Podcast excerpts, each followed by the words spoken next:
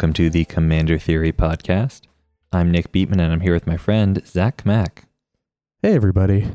So we have a lot to get through. Oh, man. Yeah, this is going to be a big episode. Yeah, uh, this is the first week of Commander Legends. Spoilers: there have been dozens of new commanders. It's, it's yeah, it's it's going to be big. Going to be a big one, uh, and we would be remiss if we didn't mention that we, we could not have gotten through all these spoilers were it not for the help of our good friend of the show, Alex Whiteclay. Um, he's been helping us churn out deck lists, uh, put some good analysis on all these new commanders. Mhm. So really appreciate his help to get through this. Before we jump in, I want to briefly talk about our Patreon. If you head on over to patreon.com slash commander theory, you can support the show and get sweet benefits for as little as $1 a month. If you aren't ready to be a patron yet, you can help us out by rating or reviewing us on Apple Podcasts or Stitcher. Um, when we talk about the partners in this episode, we're going to go over some general tech for the partner within its color identity. Then we'll be talking about the other partners that synergize with it particularly well.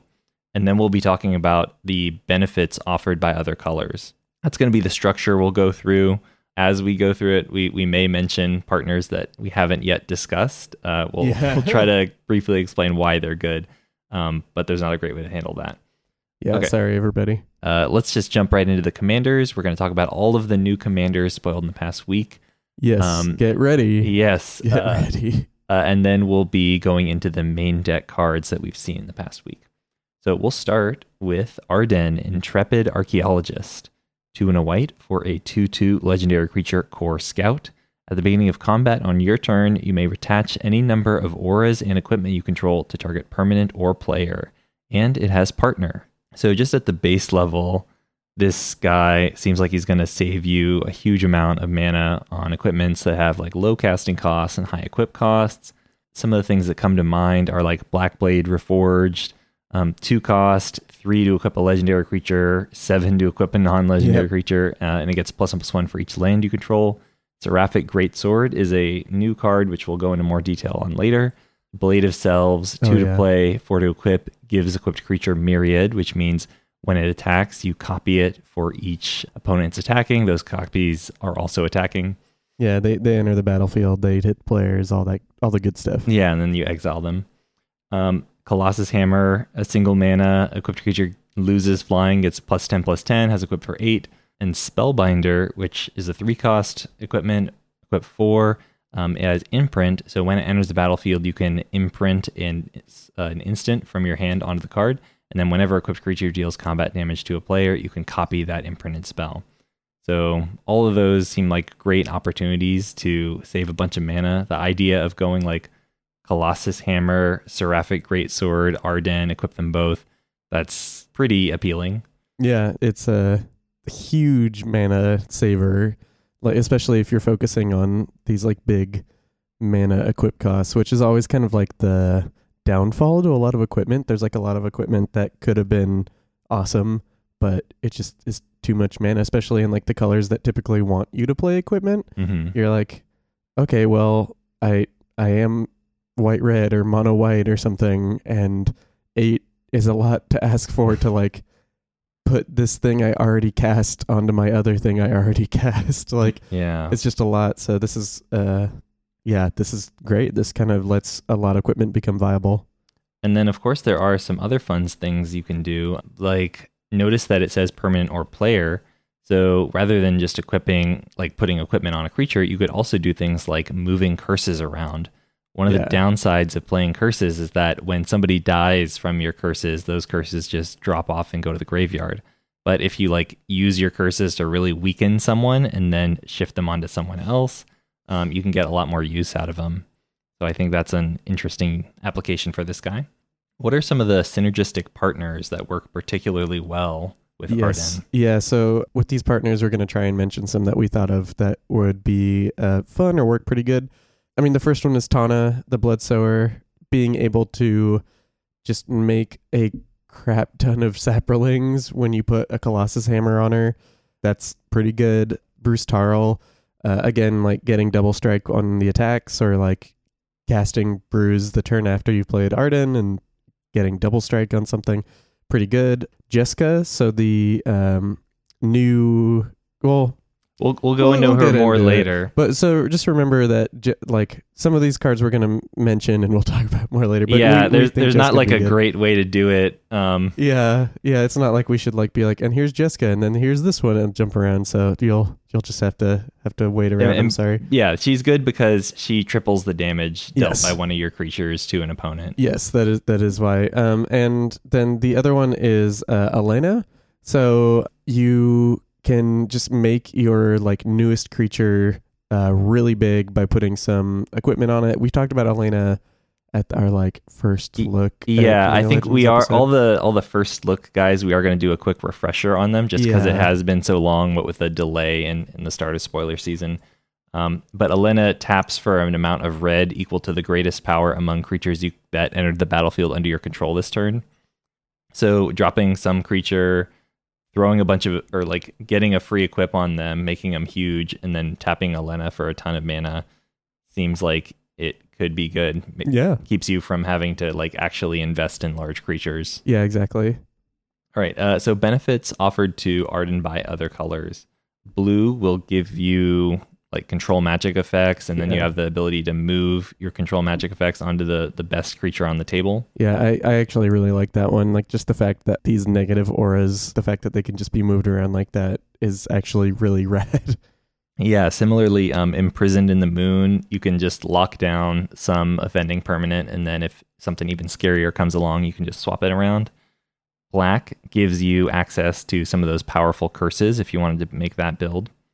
Um, and it also gives you access to Lucille, that Mhm, new mhm. legendary equipment from The Walking Dead that um, has a cheap casting cost but a high equip cost and a pretty powerful effect. Green gives you access to Song of the Dryads and Lignify. So again, some of that imprison in the moon, being able to continually shift like where your your lockdown auras are. Yeah. So all in all, like a really cool card. I'm kind of very happy with most of the partners, especially the uncommon ones we've seen, and we'll get. You're you're obviously going to get more of them, but they did a really cool job of like focusing them, and I'm very happy about that. Yeah, definitely. What I kind of hope to get out of this set was um, a lot of unique commanders that offer new archetypes. Yeah. Um, and it seems like they're really delivering on that. Yeah, it seems like they definitely learned their lesson from the first time. Yeah. All right. um, yeah, can I get through this guy real quick? Sure. This is the next. Uh, this is an uncommon white partner, Keleth Sunmane Familiar. They are a one-one horse for one and a white. Whenever a commander you control attacks, put a plus one plus one counter on it, and they have partner. Kelith is basically a cheap plus one plus one counter enabler. There's not too many partners that really want that. Um, so there's not like as much tech as Ardenn got above basically uh, synergistic partners would be like Reyhan. Uh, so Reyhan is one of the old partners, like three mana, like one green black for a zero zero, enters with three counters on her. And then when a creature you control with plus one plus one counters die, you can like move them to another creature. Whenever Reyhan attacks, you can get more counters and blah blah blah. So that's like an Abzan counters list. And we have a deck list that we'll be posting in the show notes. Um, created by, by our good friend Alex Whiteclay that gives you sort of an example of how to pull that off. Yes, and one of the things I like about this because we do have Abzan like plus one plus one counters. Uh, we have like Ghave, uh, we have Yannick and Akira now from the last Big Commander drop, Big Commander set. The difference I think between this deck and that is the the curve. Like this is a two mana commander and a three mana commander, and just like you get going pretty fast. Um, and then you're in Abzan, so like if you do get Wrath, there's stuff to do about it. You're you're not just like stuck in the woods. So Mhm. it's good. So this is uh, Livio Oathsworn Sentinel, a 2 2 human knight for one and a white. Uh, they have one white. Choose another target creature. Its controller may exile it with an Aegis counter on it. So note that there's no tap symbol there. And then two white, tap. Return all exiled cards with Aegis counters on them to the battlefield under their owner's control then he has partner. And I do want to say I did not realize he had partner when I first saw him, and I was like, wow, this is just so much mana. And then I he has partner, and now I I kind of I kind of love him. Mhm. Do you want to get into this guy? Sure. Livio allows you to build a partner or, or allows you to build a blink deck in any color. And there are there's some combos that are enabled by his abilities. So Village Bellringer is a really solid card in his deck um, because it will allow you to untap Livio, and that'll make it a little bit easier to combo off with him.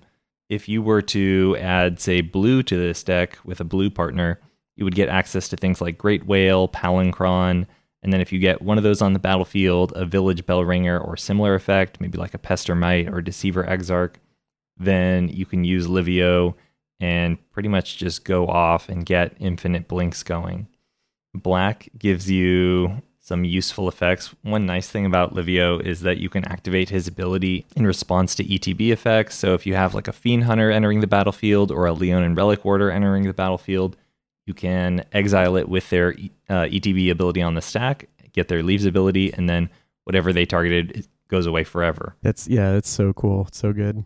Yeah, it is a little bit mana intensive. Yeah. But that's a sweet option. And then black has a lot of similar cards. It has like Faceless Butcher, other nightmare horrors that do something when they enter the battlefield and then reverse it when they leave. But of course, you can just do those fun stack tricks. Red will give you access to like Priest of Urabrask, Emrakul's Hatcher, some mana, basically creatures that generate mana when they enter the battlefield, Mhm. and that'll make it easier for you to combo off. Finally, green is really useful because it has Great Oak Guardian to untap Livio, help you get that going, and then Mana Dorks. So if you have enough Mana Dorks, Livio, and a Great Oak Guardian, you can exile the Great Oak Guardian, return it, and then Great Oak will untap all your Mana Dorks and Livio, and hopefully you can you're back where you started, probably with a large increase in power among your dudes. Yeah, that one actually, I, I really did not think Great Oak Guardian would become the combo card that I've used it as over the Mhm. years. I always just was like, okay, this is cool combat trick, I guess, because it's like six mana. Yeah, no, but untapping all your dudes is just huge, It's so especially in that color. Yeah, so crazy.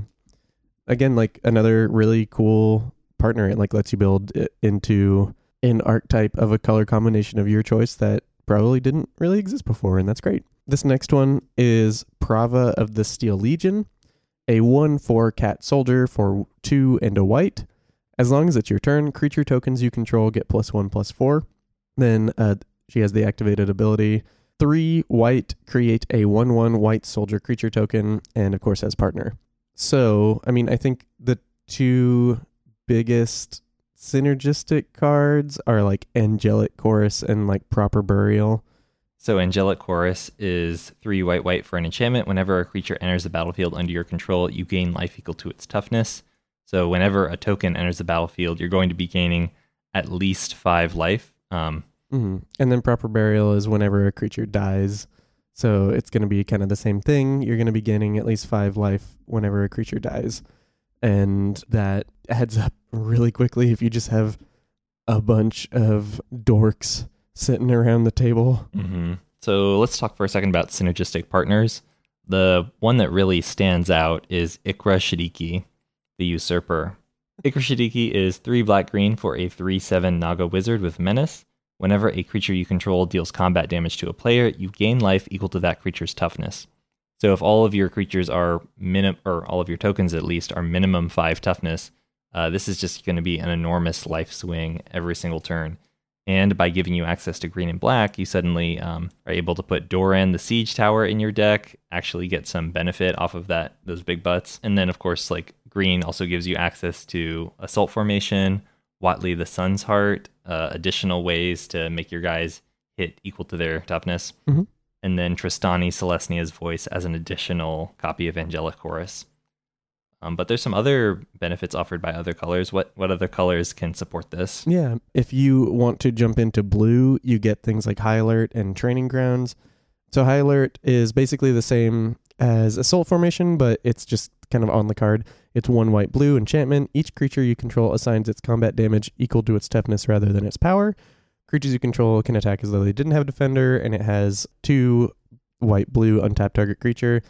Training Ground is uh, one blue for an enchantment. Activated abilities of permanents you control cost two less to activate, and this can't reduce it to less than one generic.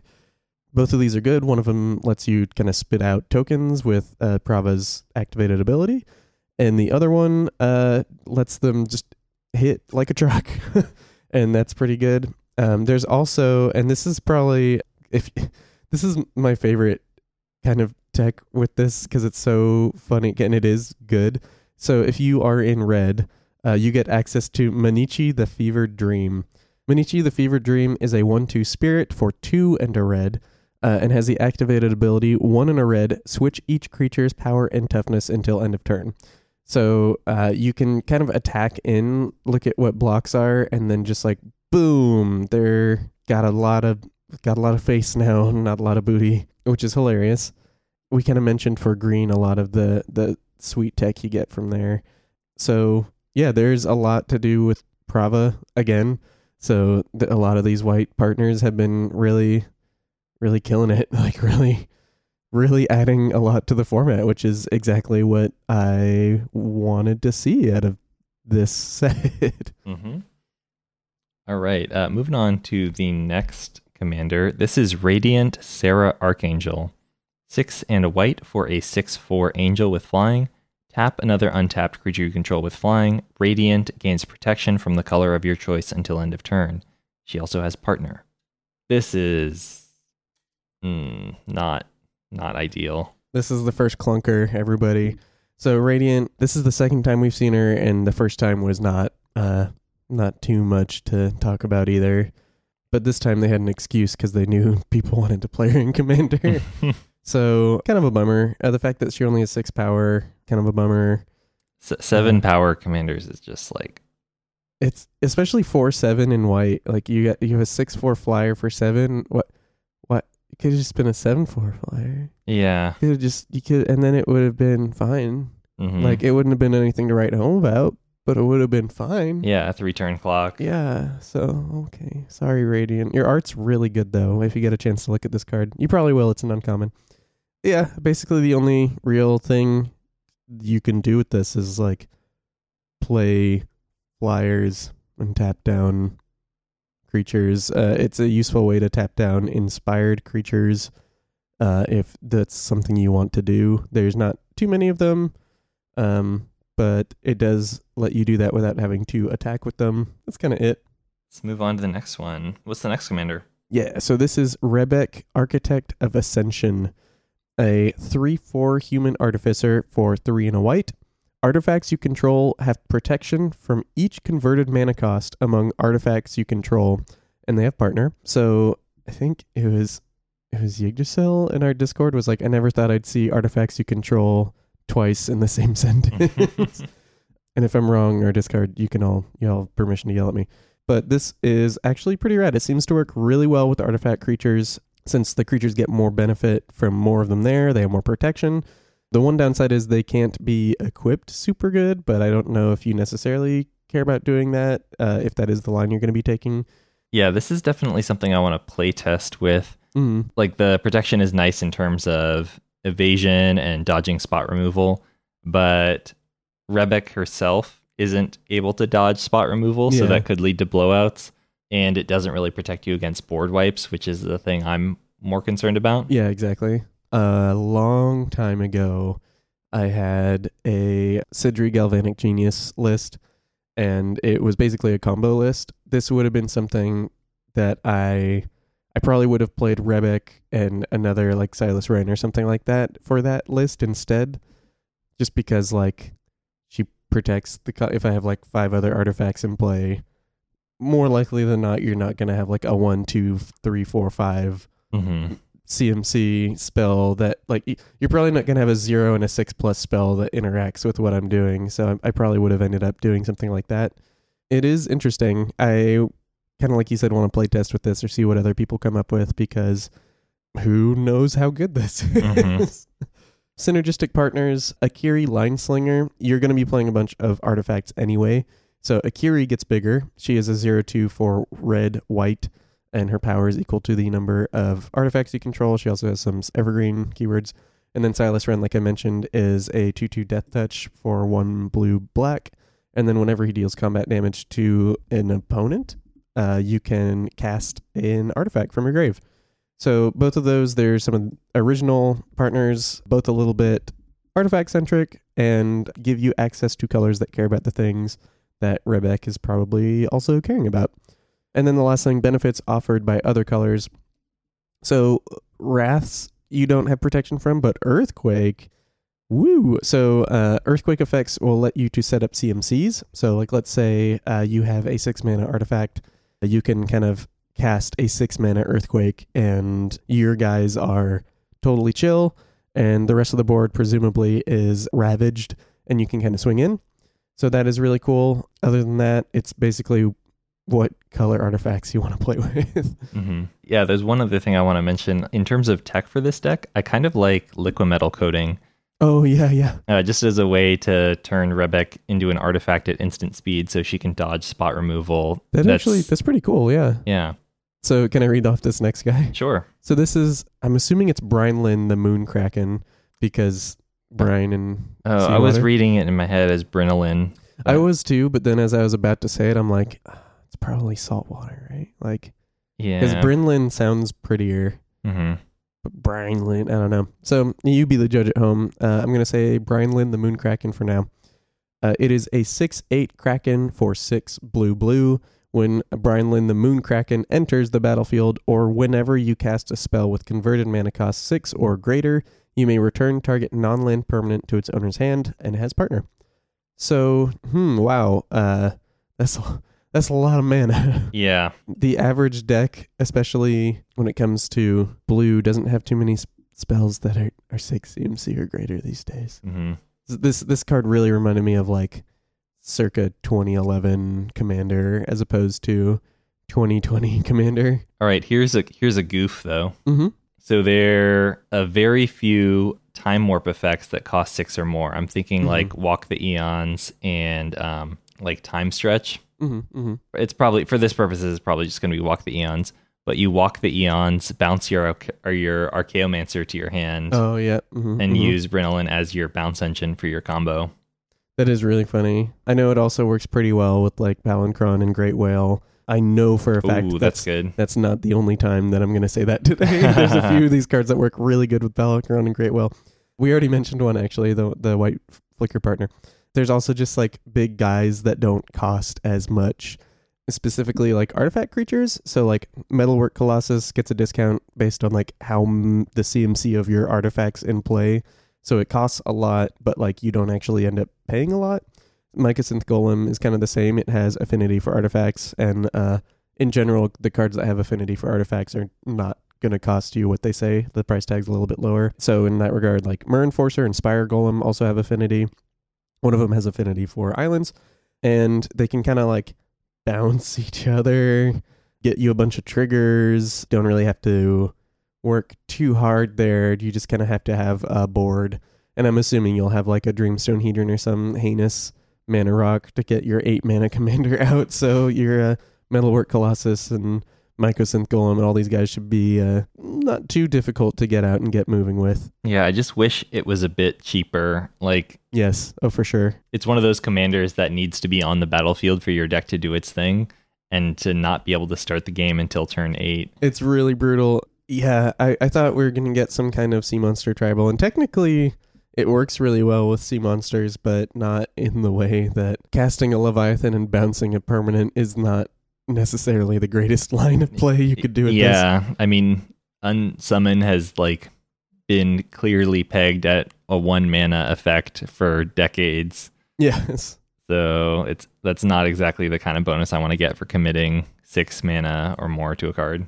Yeah. So it's it's fine. There's stuff to do with it, and uh, the caveat being with all of these partner commanders, I'm assuming we're going to see more tech just as the dust settles and people kind of have time to actually process all of Mhm. these things. I think that brings us to our next commander. Yes, uh, this one is a pretty spicy one. Mm-hmm. Eligeth Crossroads Augur. Four blue blue for a 5 6 Sphinx with flying. If you would scry a number of cards, draw that many cards instead. And it has partner. Scry comes at a very cheap price. It's crazy the amount of cards you can draw off of some of these effects. Yeah, not- it's an embarrassment of riches. yeah, I'm not going to read all of these off, but there are multiple cards that become one mana draw three cards Yeah. with Eligeth on the battlefield. So it's it's just crazy the amount that you are able to draw with this guy. And there's in addition to just like going for insane value, it's pretty easy to combo out in that scenario. mind over matter being the one of the key combo pieces. So if you because pretty much every card that you're drawing or every card that you're casting draws more cards than its CMC, you are able to go up mana as you cast all these card draw spells. And then you then you probably win with Thassa's Oracle or something. Yeah. that's kind of the that's kind of the guess because like what what do I do with all these? Yeah, cards? what do I My do? hand's so large. With my entire deck in my hand, Mhm. you'll figure it out. I mean, let's talk a bit about synergistic partners. Who works well with this? Yeah, so I mean the the first one he just literally has Scry in his text box. It's Thrasios. Gives you access to green and just bare minimum. You have nothing else going on. You can draw some cards with Thrasios uh, instead of just like scrying with Thrasios. The other one is Kydele. If you are drawing a ton of cards with all these cheap effects, Kydele ends up making a just metric crap ton of mana Mm-hmm. so especially with mind over matter, if you're like discarding cards to untap permanents, you can be like tap Kydele for like seven, draw a bunch of cards, untap Kydele, tap Kydele for eleven or something like thirteen. All of a sudden, you're just taking off. It becomes easy mode to really like finish the game. Mm-hmm. And So- Kydele is also useful just for helping you ramp out.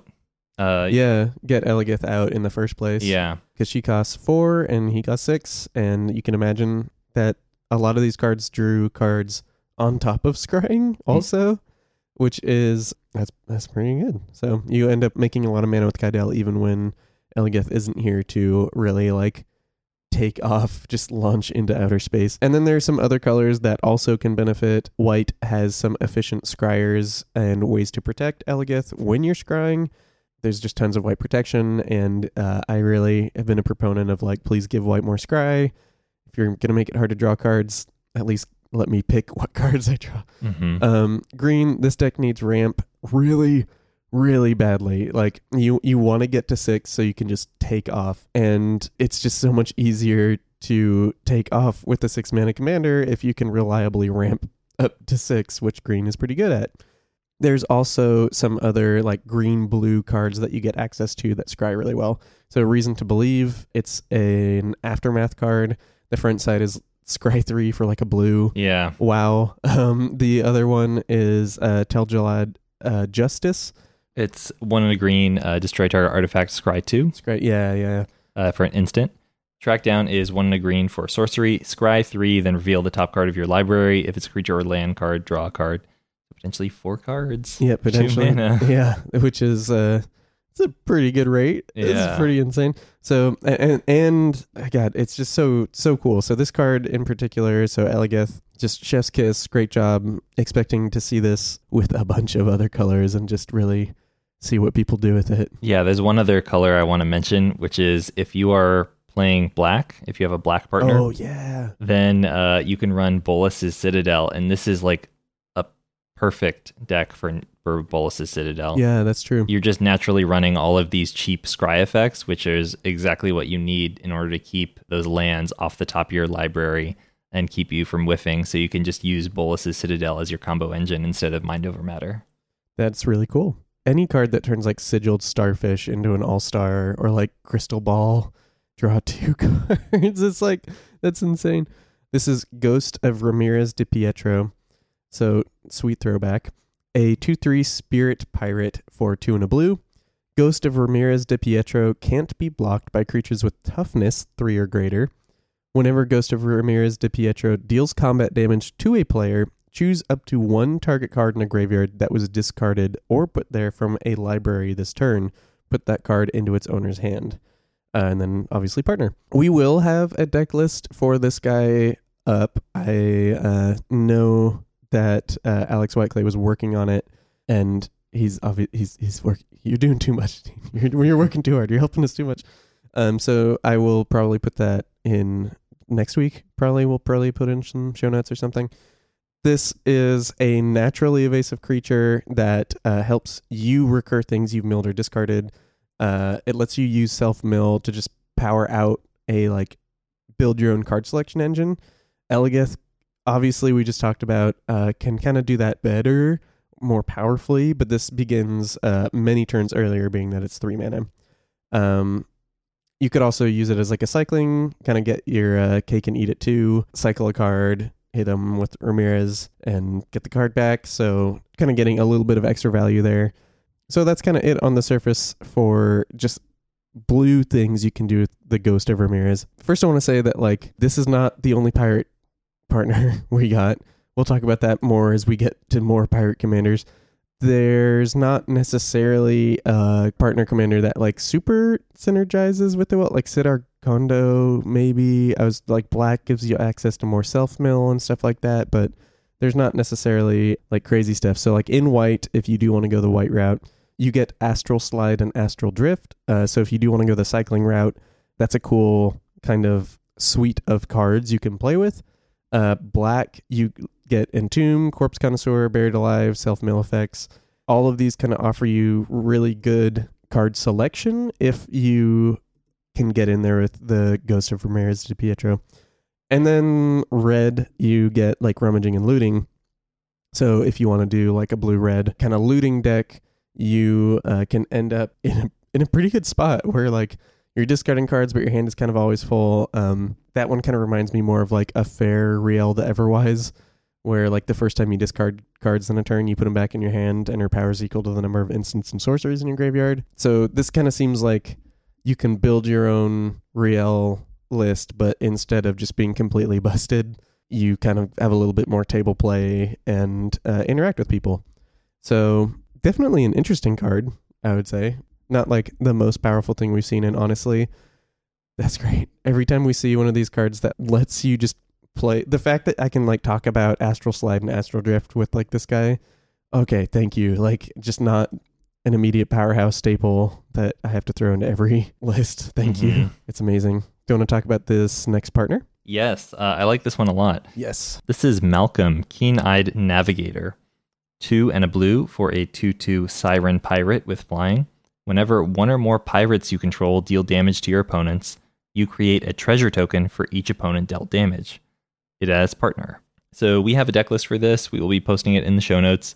In terms of benefits offered by other colors, I think it's pretty much mandatory to pair this with Vial Smasher. You really need access to both black and red because there are so few pirates and especially so few good ones. So if you want to fill out your deck, you're going to need a full Grixis color identity. There are some really sweet pieces of tech for this deck that work just because it, it specifies damage rather than combat damage. Yeah. Yeah. Now I want to say this is not the only pirate that we get that's worded very generously, hmm which is like pirates need it. They need the help. Yes. The the two synergistic cards that stick out. The first is Lightning Rig Crew, two and a red for a zero five Goblin Pirate. Tap Lightning Rig Crew deals one damage to each opponent, and whenever you cast a pirate spell, untap Lightning Crew. So you tap oh, it, oh, funny. you get three treasures. You can spend those treasures to cast a pirate. If it, that pirate costs three or less, you're back where you started. Except you're just getting free mana for your pirates and dealing a bunch of damage to your opponents. yeah. Bet you never thought you'd play Lightning Rig Crew in a Right? commander deck. Absolutely. Another really sweet one. God, this one's very powerful. Glinthorn Buccaneer. It's like straight up busted when combined with Malcolm too. It's so It's crazy. perfect. yeah. Uh, so Glinthorn Buccaneer is one red red for a 2 4 Minotaur Pirate with haste. Whenever you discard a card, Glinthorn Buccaneer deals one damage to each opponent, and you can pay one in a red and discard a card to draw a card, and you can only activate that ability if Glinthorn Buccaneer is attacking. So you swing with Glinthorn Buccaneer, you pay two, discard a card, you draw a card, you deal one to each opponent, generate three treasures, and basically you're up a treasure on each of those times. You can basically perfectly stack your hand, generate a ton of treasure, kill most, if not all, of your opponents, Yeah. just based on like the variance between their life totals. So it's uh, it's pretty good. good. It's pretty good. I'd say that's uh Yeah. strong. The strong interaction there. Yeah. Yeah, Malcolm is so cool. Like the fact that before this, the only real pirate deck we had, if it wasn't Changelings, it was Beckett uh, Brass. Beckett Brass. And we complained about her a lot. That this pirate deck is actually pretty sweet. Yeah, this one rips. It's so cool. yeah, it has the combo potential, and even just like the fair gameplay is pretty solid because Yeah. there's so many evasive pirates. Um, it's just in like doing some gold fishing with this list. It was pretty easy for me to go like turn two evasive pirate, turn three Malcolm.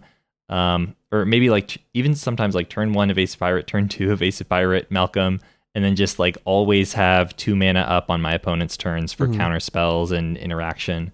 So it's a great way to like give you allow you to spend most of your mana building up your board, but still being able to hold up mana for those like counter spells to stop your opponent's board wipes. Yeah, exactly. It lets you be really reactive, uh, but also you're playing with a bunch of pirates, and that's great. Like, finally, I don't have to feel bad playing like these little goobers Mhm. that like didn't do much on their own. This is it's amazing.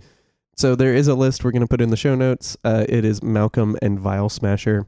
So Vial Smasher, the famous, the infamous, the one red black for a two three goblin, something like that. It doesn't even matter. It doesn't it's really matter. colors. It's just like the first time you cast a spell on the turn, you randomly hit someone for the CMC of that spell. Literally doesn't matter. It's just so that you have a three color pirates list. Uh, notable though that you really only need red to make the Glinthorn Buccaneer work. And when we get into the red red pirates, uh, so, oh sorry, spo- spoiler alert. There's some red partner pirates and they're pretty good. Um, but I think we should get to the last blue partner for the day. Yep. It's not too much to say about her. Uh, so this is Siani, Eye of the Storm, three and a blue for a three-two Djinn monk with flying. Whenever Siani attacks, scry X, where X is the number of attacking creatures with flying, and she has partner. Um, well, it's in terms of synergistic partners, the the most obvious one is Eligeth, Augur of the Crossroads. Siani lets you scry. Eligeth rewards you greatly for scrying. I think the the idea with this is that like the limited list is the Radiant and Siani, like white blue flyers and like the if you were to draft Commander Legends and stuff like that. And I think th- that's one of the reasons Radiant isn't super good. We're gonna get some of these partners that they really really targeted them at like a limited power level. And again, I'm like super happy about that. I really didn't want them to just like crank it. There are some that they cranked it. We're gonna talk about some that are strong, but Mhm. the fact that like Siani is kind of a miss here for me, like I'm totally fine. Blue, didn't- Yeah. blue didn't need more. It is this is great. This is It- fine. Yeah, later on, there's a guy we're going to talk about who has, um, man, the ratio of toughness to mana cost on this guy, infinite. Infinite. um, but we get into the black guys now. So our first one is Armix Filigree Thrasher. Armix is a 3-2 golem for two and a black. Whenever Armix Filigree Thrasher attacks, Wait, sorry. What is what are his card types? Oh, yes, this is important. This is a legendary artifact creature golem, a black artifact creature. Armix has whenever they attack, you may discard a card. When you do, target creature defending player controls gets minus X minus X until end of turn, where X is the number of artifacts you control plus the number of artifacts in your graveyard. And then they obviously have partner. I mean, I really don't have too much to say about this. It's kind of a value commander so far. It works with artifacts really well, and uh, discard outlets are good.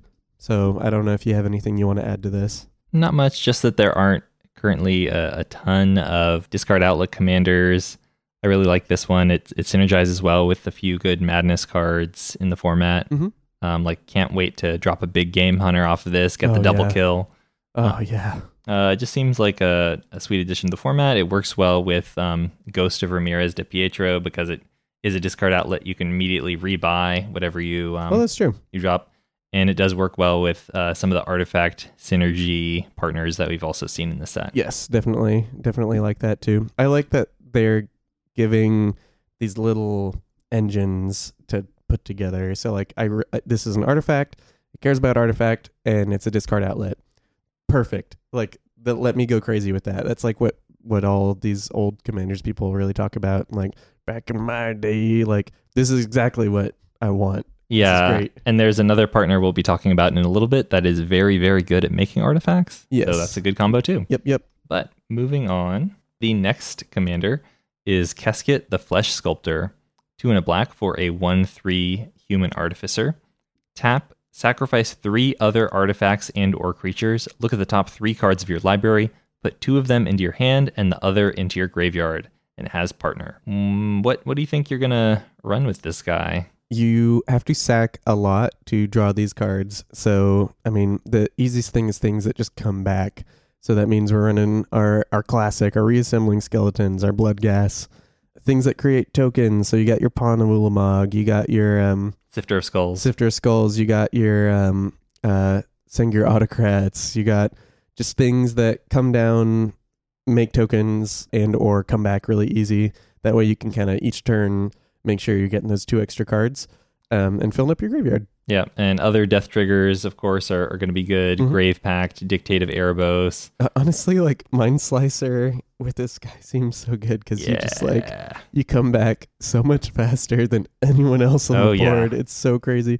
Everyone loves a good Mind Slicer, right? Mhm. right? Everyone listening at home. So it just the fact that this is such a good card advantage engine at like a really reasonable mana cost is great. I'm super happy with this guy. It kind of lets you add in a lot of cool colors with the partner. So um synergistic partners, we got Ramirez de Pietro again, kind of sack some stuff. If you wanted one of them, get in there again, get it back. Silas Renn, you're sacking artifacts or sacking creatures. Silas Renn lets you cast them again. And then uh, from the original spoils, we got Sengir the Dark Baron uh, as a refresher, is a 4 4 flying vampire noble for 4 and 2 black, so 6 CMC. Whenever another creature dies, put 2 plus 1 plus 1 counters on Sengir Dark Baron. Whenever another player loses the game, you gain life equal to that player's life total as the turn began. Sengir gets huge when you pair it with Keskit and you're just sacking your board, and then presumably helps you kill people and gain a bunch of life back and stuff. So uh, that's something you can do. Is there anything you want to add? Nope. I think we can move on to the next one. We just briefly read this guy off. So, um, yeah. yes, Sengir the Dark Baron. We've talked about him before. Um, there's not a ton of opportunities for synergy. There is a little bit with Reyhan because Sengir the Dark Baron does get counters as creatures die. Um, Retribution of the Ancients seems good with him, which is Yeah. a single mana for uh, an enchant or single black mana for an enchantment. Pay black and remove X plus one plus one counters from a creature you control. Target creature gets minus X minus X until end of turn. So there's a little bit of a feedback loop there where you Yeah. can just kill all the small creatures on the board. yeah, it seems seems pretty good. But Yeah, can- not too much more to say about that. yeah, we can move on to uh, You want to get into this? sure. Uh, so Tevesh Szat is a planeswalker commander. He is four and a black for a four loyalty planeswalker. Plus two, create two zero one black thrall creature tokens. Plus one, you may sacrifice another creature or planeswalker. If you do, draw two cards, then draw another card if the sacrificed permanent was a commander. Minus 10, gain control of all commanders. Put all commanders from the command zone onto the battlefield under your control. Uh, and then it can be your commander and has partner.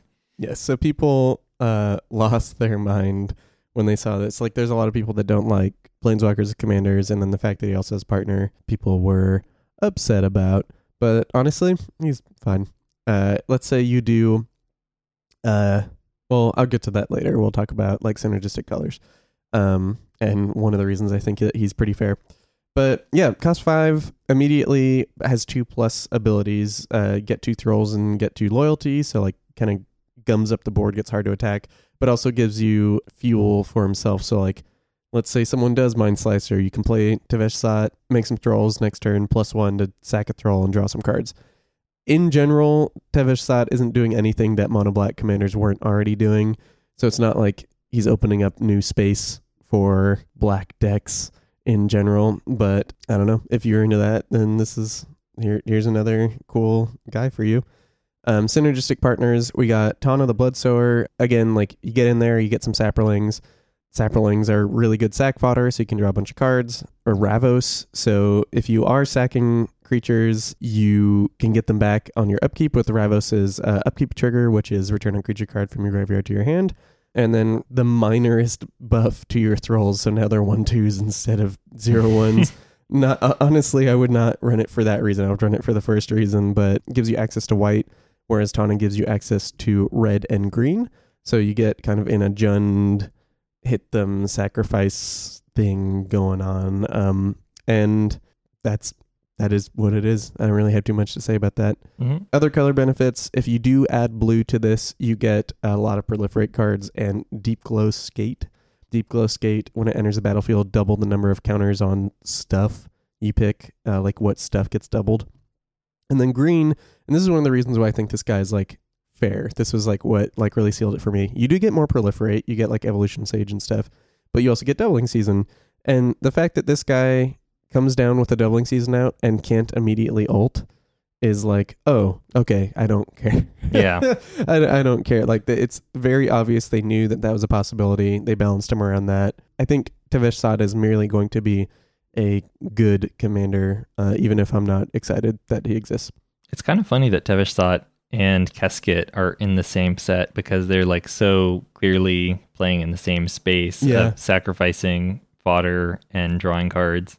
Mm-hmm. And they, I mean, I guess you can partner them with each other for Yeah, you the mega synergy. Yeah, yeah, definitely. I, I think it's just they wanted that archetype to work, so they put Keskit at uncommon.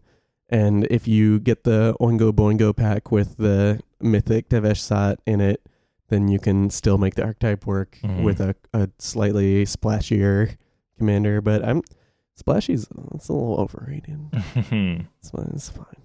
Um, but yes, so the next partner, uh, we are in red partners, and this is one that we've talked about before. Uh, we mentioned it at the top of the episode with some of the white cards.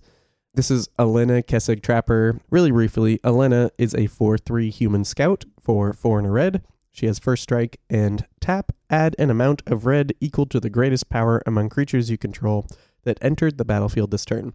We mentioned kind of at the top with I have to learn all the names again with Ardenn, the uh, intrepid archaeologist. So when it's combat, you can equip a bunch of stuff to creatures or enchant them or whatnot, move the things around. Uh, if you do that with Alena, like she just cares that the creature entered that turn. She doesn't care what its like printed power is. So you can play a creature if you have some up. way to buff it, tap Alena, make a bunch of mana, and that's great. I'm not gonna talk too much about it. Goes infinite with Umbral Mantle, goes infinite with Sword of the Paruns, uh, Staff of Domination, all things that untap a creature for a little bit of mana. Obviously, if Alena's making enough mana, you just go infinite, have a bunch of have a bunch of mana. Do you want to get into other color benefits? Sure. There are a lot of tutors available to help you assemble this like umbral mantle combo. Um, white has several equipment tutors, blue has several artifact tutors, black has just tutors, and black also has a couple interesting uh, pieces of tech. It's got Wall of Blood. Yeah, Uh, so that's one in a black for a zero two uh, with defender, and you can pay one life to give it plus one plus one until end of turn.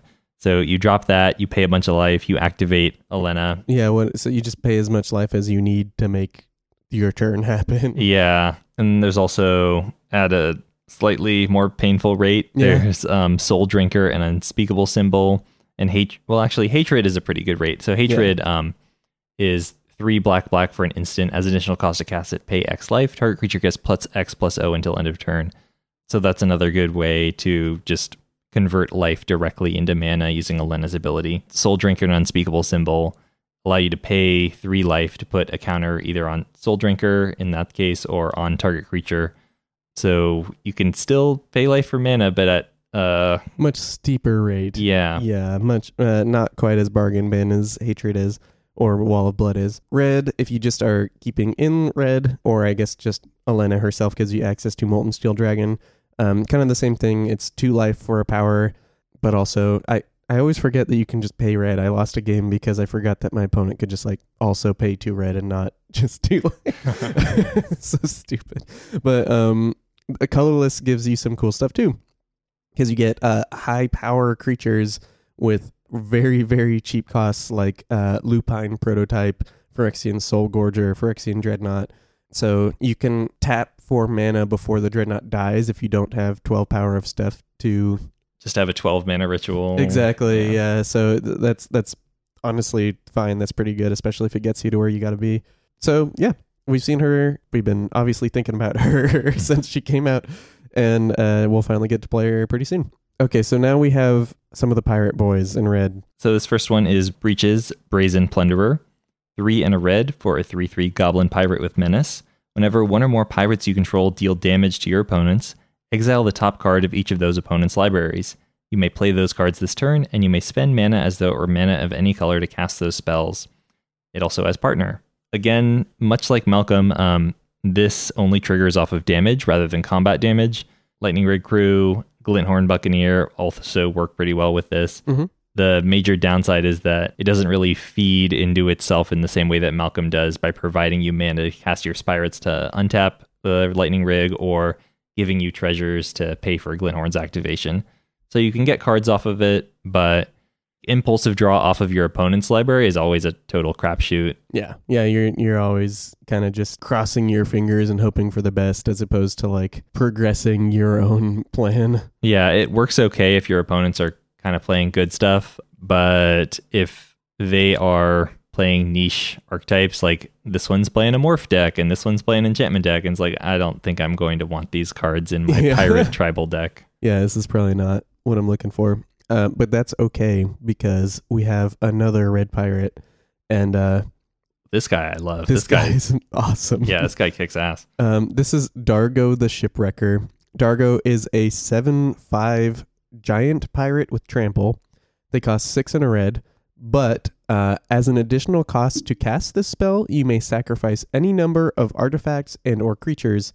This spell costs 2 generic less to cast for each permanent sacrifice this way, and 2 generic less to cast for each other artifact or creature you sacked this turn. And then obviously has partner. So basically, treasures tap for three mana for Dargo. Anything you've sacked in the turn prior also adds into this like cast ability where you can sack things to cast him. You can get Dargo out on like turn three Consistently. really easily. Yeah. Consistently. Like a wily goblin, which is like the baseline like like red red for a one one goblin that gives you a treasure. You go like turn two wily goblin, you have a turn three Dargo. yeah. Just- That's it. You Ye- did it. Yeah, even like just Krenko's command Yeah. or dragon fodder. yeah, it's great. It's, It's amazing. incredibly easy to to get him out early, and then you can like one shot somebody on turn four if you choose uh, to have Jeska as your partner. And I think we'll just have to read Jeska now. yeah, we're gonna read her next. So here Um, she is. So Jeska Thrice Reborn is two and a red for a zero loyalty planeswalker.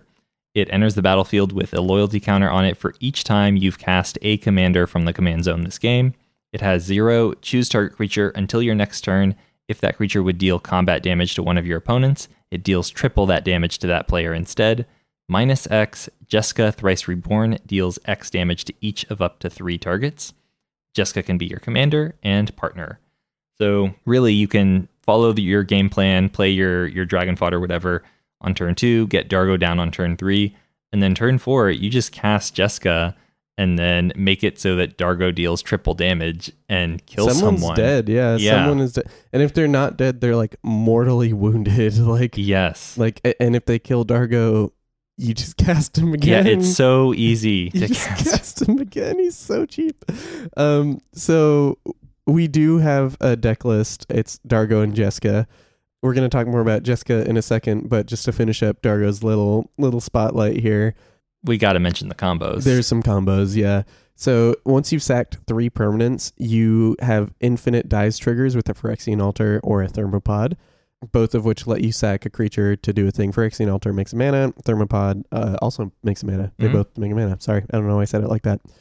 There's also some other synergistic. Well, first off, that's hilarious. yeah. I'm just gonna before I move on. Like that's so funny. Like I sacked three things, and then all of a sudden Dargo just gives me infinite mana. Like that's so funny. Well, well, not infinite mana, but oh, uh, infinite dice triggers. Yes. yeah, infinite yes, dice triggers, infinite storm, Yes. and if Jeska happens to be your partner, then uh, well, she enters the battlefield with a loyalty counter on it for each time you've cast a commander from the command zone this game. So if you've been casting Dargo a hundred times, she'll come in with a hundred loyalty, Yeah. uh, and then deal up to a hundred damage to each of up to three targets. And uh, your your opponents are valid targets. Yeah. That's that's uh that is any target. Hilarious. Just like off the rails. I'm so into this. Talk about like making a seven five trample interesting. like incredible. So just really super into Dargo.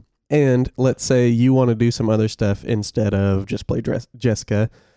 So one is Keskit. You're already sacking things with Keskit to draw cards. So not only is your hand going to be large, like you can just drop Dargo all the time. Like again, he's just going to be so cheap all the time.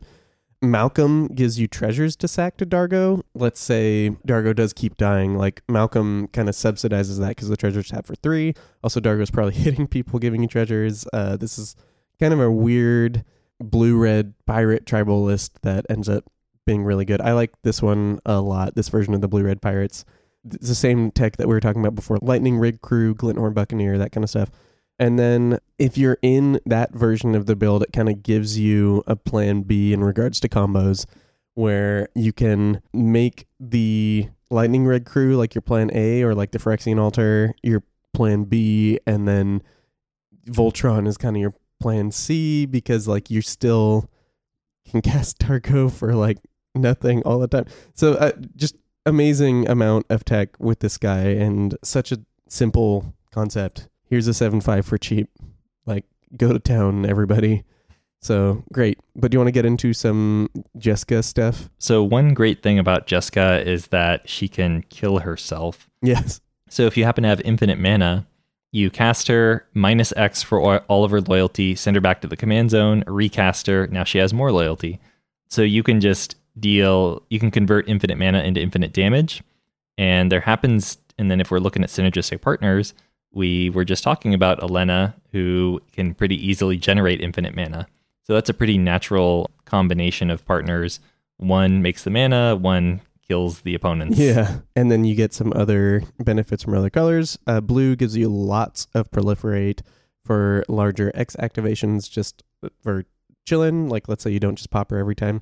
And then green gives you lots of proliferate and also just big donks. Mm-hmm. Just hitting for triple power. It's pretty good. Yeah. It's real strong. So both of these cards, rad, super into both of them, excited to play with them. Mhm. Oh man, okay, so that was a lot. So there's um still a lot left to talk about. This next one is uh Kediss Emberclaw Familiar. Uh just adorable. It's an elemental lizard. A 1-1 for 1 in red. Whenever a commander you control deals combat damage to an opponent, it deals that much damage to each other opponent not much tech here. Basically, it turns your other commander, or I guess him too, into uh, Hydra Omnivore. Mm-hmm. People love Hydra Omnivore, so if you also were one of those people and want to hit people, every people really hard, here's a little bud. Here you go. Yeah. Uh, in terms of synergistic partners, Ishai is probably the best one. So Ishai was one of the original partner commanders. Uh, it is two white blue for a 1 1 bird monk with flying. Whenever an opponent casts a spell, put a plus one plus one counter on Ishai, and it has partner. So Ishai tends to grow very, very quickly. Um, if you just cast Ishai, let your opponents grow it up, then cast your Kediss, and then you'll be able to spread that damage well, st- spread that damage around pretty well. So good Voltron enabler here. Mm-hmm. This next card is I, I love it so much. This is Krark the Thumbless. Uh, Krark the Thumbless is a 2 2 goblin wizard for 1 and a red. Whenever you cast an instant or sorcery spell, flip a coin. If you lose the flip, return the spell to its owner's hand. If you win the flip, copy that spell, and you may choose new targets for the copy. so, Krark, um, basically, so there's a few things. So, I actually want to put Krark in a few lists as just a member of the list, Mhm. uh, and we'll talk about that. Why uh, this this is the main reason why the trigger is a win-win with spells that get copied or uh, have like storm or cascade. So if you cast a, let's say you cast a spell with cascade, you get the cascade trigger on the stack, and then you flip the coin. If you win the flip, you get another copy of the spell, uh, and you like cascade again. If you don't, the spell goes to your hand, and you still get your cascade trigger. Same with storm, you get all the other stormed copies, even if you put the original card back into your hand, which isn't necessarily a bad thing because you can just ca- cast it again for storm. So very cool, um, very very good in the main deck of Zada, uh, and works very well with Possibility Storm. All of these things are hilarious to me. Um, there is a deck list. It is Krark Tymna that we're going to put online, and it is a doozy. It basically puts a ton of fast mana and copy effects to tutor for what you need. You draw into a ton of gas or close out the game with like a bunch of tokens, a bunch of canned army type things. It's like I don't really know how to describe. Like you, you basically are abusing the fact that like a Krark is cheap, Tymna's cheap, uh, a bunch of tokens are cheap, and then you get to rebuy a lot of these spells and stuff like that. So it's really kind of a blast. and there's a really mean kind of lock with Drannith Magistrate and Possibility Storm, where Mm, Love y- that. Yeah, when you win the flip, you get your copy, even though no one else gets what's going on. So, um, kind of a a crazy deck. Like I said, we'll post it. Uh, give it a look, see, give it a play. Yeah, really into Krark. This is a really cool addition to the format. Yeah. All these red partners have kind of been bangers. We've got, and, Yeah. and like the next two are, are good too. Yeah, their next two are so yeah. It's I, I was really, really happy with the overall with like the white and red partners we got this time because it is letting you build um into strengths of those colors in a way that the first partners should have done. Mhm. Like Sidar Kondo should have just been an enchantress. yeah. I mean uh, but uh I'm not gonna complain about that now. Um do you want to read this guy? Yes, uh, this is Rograkh, son of Roga, zero mana for a zero one Kobold warrior. With uh, it is red. It's got a red color indicator. It's got first strike, menace, and trample, and it has partner. Uh, so this is really interesting. Um, yes. it's hard to figure out exactly what to do with it. the The first thing that came to mind is like you play him, you play your other kobolds, and then you like uh, search out Cloudstone Curio and try to get Infinite Storm that way. Mm-hmm.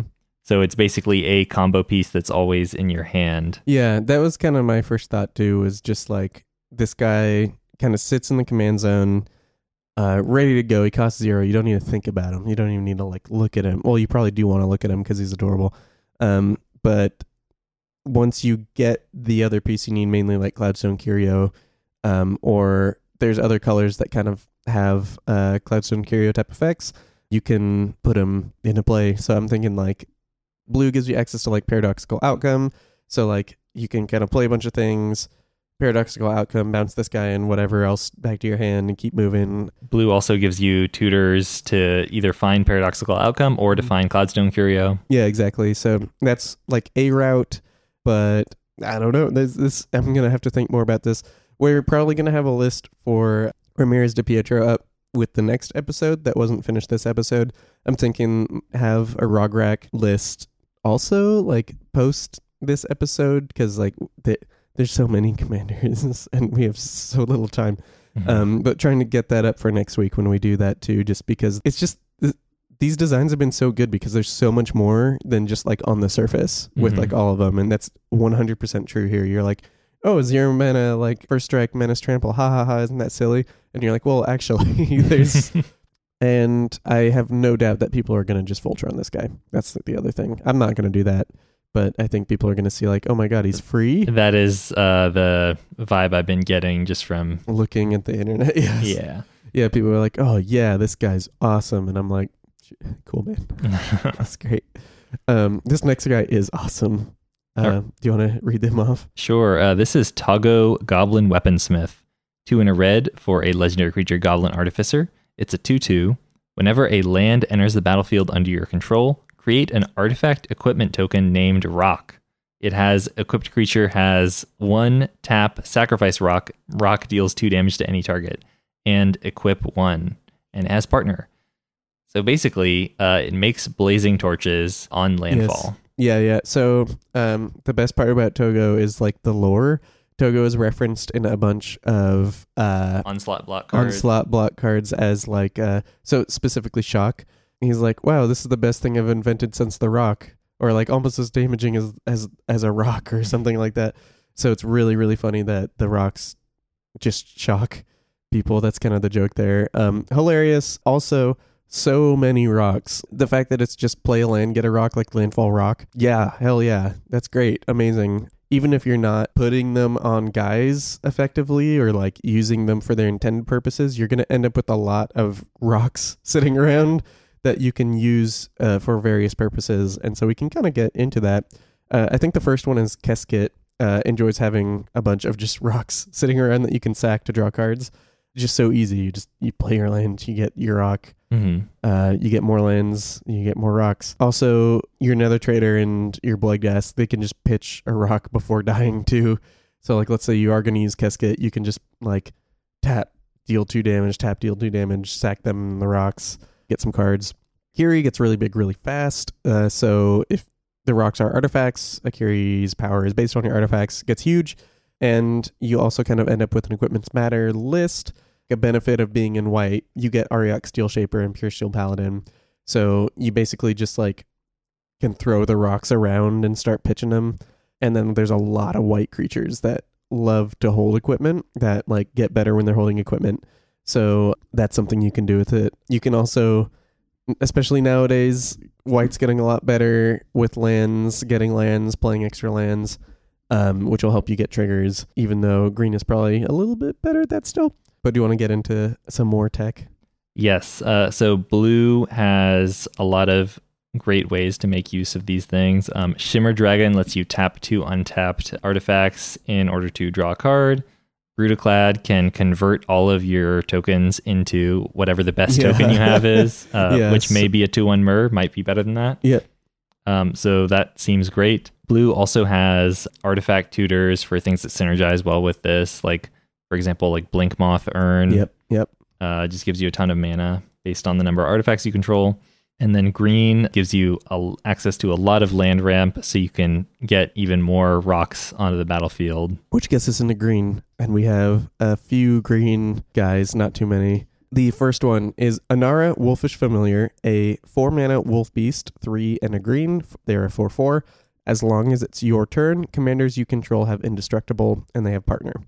The biggest thing is like if your commander doesn't want to die when you're doing something, if you have like a partner that like is really important to keep around, um, if there's a partner that like synergizes really well with board wipes, I couldn't really think of like too many things. Um, some synergistic partners I think Alex brought up were like Tana the Bloodsower. She can just kind of get in there without thinking about toughness at all. So you just like boost the power, get in there. It doesn't matter what they block with because as long as she hits, you're getting some of those tokens. If you are using Tana the Bloodsower, you can also kind of use earthquake effects to your advantage. Like it kills your initial crop of saprolings, but Tana survives, gets in there and hits, and then you can also like utilize Purphoros pretty well because Purphoros is also going to be indestructible. Sits around as Tana like just hits there and keeps farming up these uh, saprolings, uh, which also come with the board, so it's harder to attack you in the same same way. Do you want to talk about anything else? Uh, nope, just that um, white, red, and black partners are probably where you want to be just to get access to those board wipes. Mm-hmm. Yep. Mm, break some symmetry. Yep. Um, do you want to? This is uh, one we talked about a while ago, but do you want to get into it? Real quick? Yeah, I'll, I'll briefly touch on this. This is Halana Kessig Ranger, three and a green for a three-four human archer with reach. Whenever another creature enters the battlefield under your control, you may pay two. When you do, that creature deals damage equal to its power to target creature. So this is one the the first thing I thought when I saw this was just play any green creature with death touch that's pretty cheap and then it just turns it into a Nekrataal. That seems like the best use for this card. And then naturally I would want to pair this with a black color identity so I could get access to all the black death touch creatures, typhoid rats, etc. Um, that really seems like the best way to build around it. I mean, other color identities do occasionally have like high power creatures relative to its cost, like red, but I really think this just wants to be a black green deck. Yeah, I, I feel the same way because it turns all of your little scorpions into kill spells. Uh, it's easy to recur them. Eventually, you can just play big guys that also fight and survive and stuff like that. So yeah, I think black green is probably the place to go with this right now, and uh, we'll see what happens down the line. Mhm. The next one is kind of buck wild. So this is Kamahl Heart of Krosa, a five-five human druid for eight mana, six green green. At the beginning of combat on your turn, creatures you control get plus three, plus three, and gain trample until end of turn. Has the activated ability one green until end of turn. Target land you control becomes a one-one elemental creature with vigilance, indestructible, and haste. It's still a land, and he is partner. Um, the uh man. So this is you just always have an overrun in your command zone. Mm-hmm. Uh, he's pretty big. He's eight mana. Um, and then you can animate your lands, and you don't have to worry about him dying. That was one of the things that old Kamahl actually had going for it, though, is that you could animate Your opponent's lands yes and, and kill they, them. and they would die. I think Heartstone is a good piece of tech for this deck. Just reducing the cost of that activation to animate your lands is pretty significant bonus. Part of that is because uh, it's probably a pretty good idea to animate a bunch of your lands. N- notably, they all gain indestructible, and then if you were to cast um, mass land destruction, then you would be protected, or at least the, the lands you targeted would be protected. So Armageddon, Ravages of War, Catastrophe if you're in white. If you're in red, uh, there's Devastation, Bust, Ruination, uh, Jokulhaups, uh, tons, tons of tons of options. Oh, so many, yeah. Um, also, notably in red, you get access to extra combat steps. So Kamahl triggers at the beginning of combat on your turn. So the more combat steps you have, the bigger the bonus becomes. Oh, yeah. Yeah. It gets out of hand very quickly. Yes. And then green gives you access to a couple things that um, synergize particularly with land creatures. So there's Earth Surge. Mm-hmm, mm-hmm. Which- and, and Sylvan Advocate both give lands that are creatures you control plus two plus two. hmm So a significant boost there uh, in between Kamahl's bu- uh, buff and that you will probably be getting in for some damage. Yeah, they're very large. Uh, and then, oh, one other thing to note in red is you get access to Quartzwood Crasher. So Kamal is basically giving all of your creatures trample. So Quartzwood Crasher is a new card from Ikoria.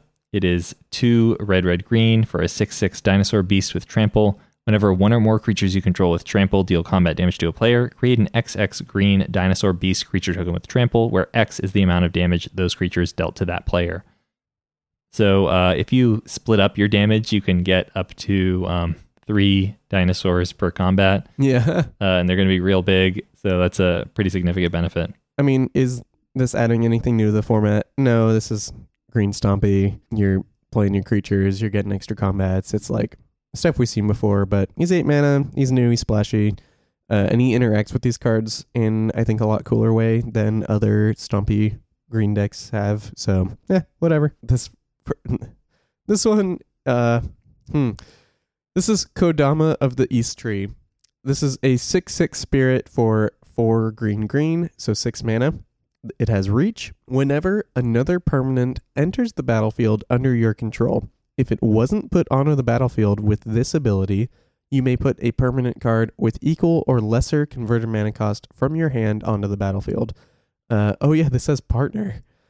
Uh, you wow. Um, that's so much value Yeah. just like insane. So we're gonna put a deck list up with the show, just kind of so you can can sandbox it, give it a shot, see what you think about it.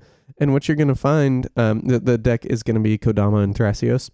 You're gonna just find that you your your hand is just always on the battlefield. Mhm. it's like so easy to do.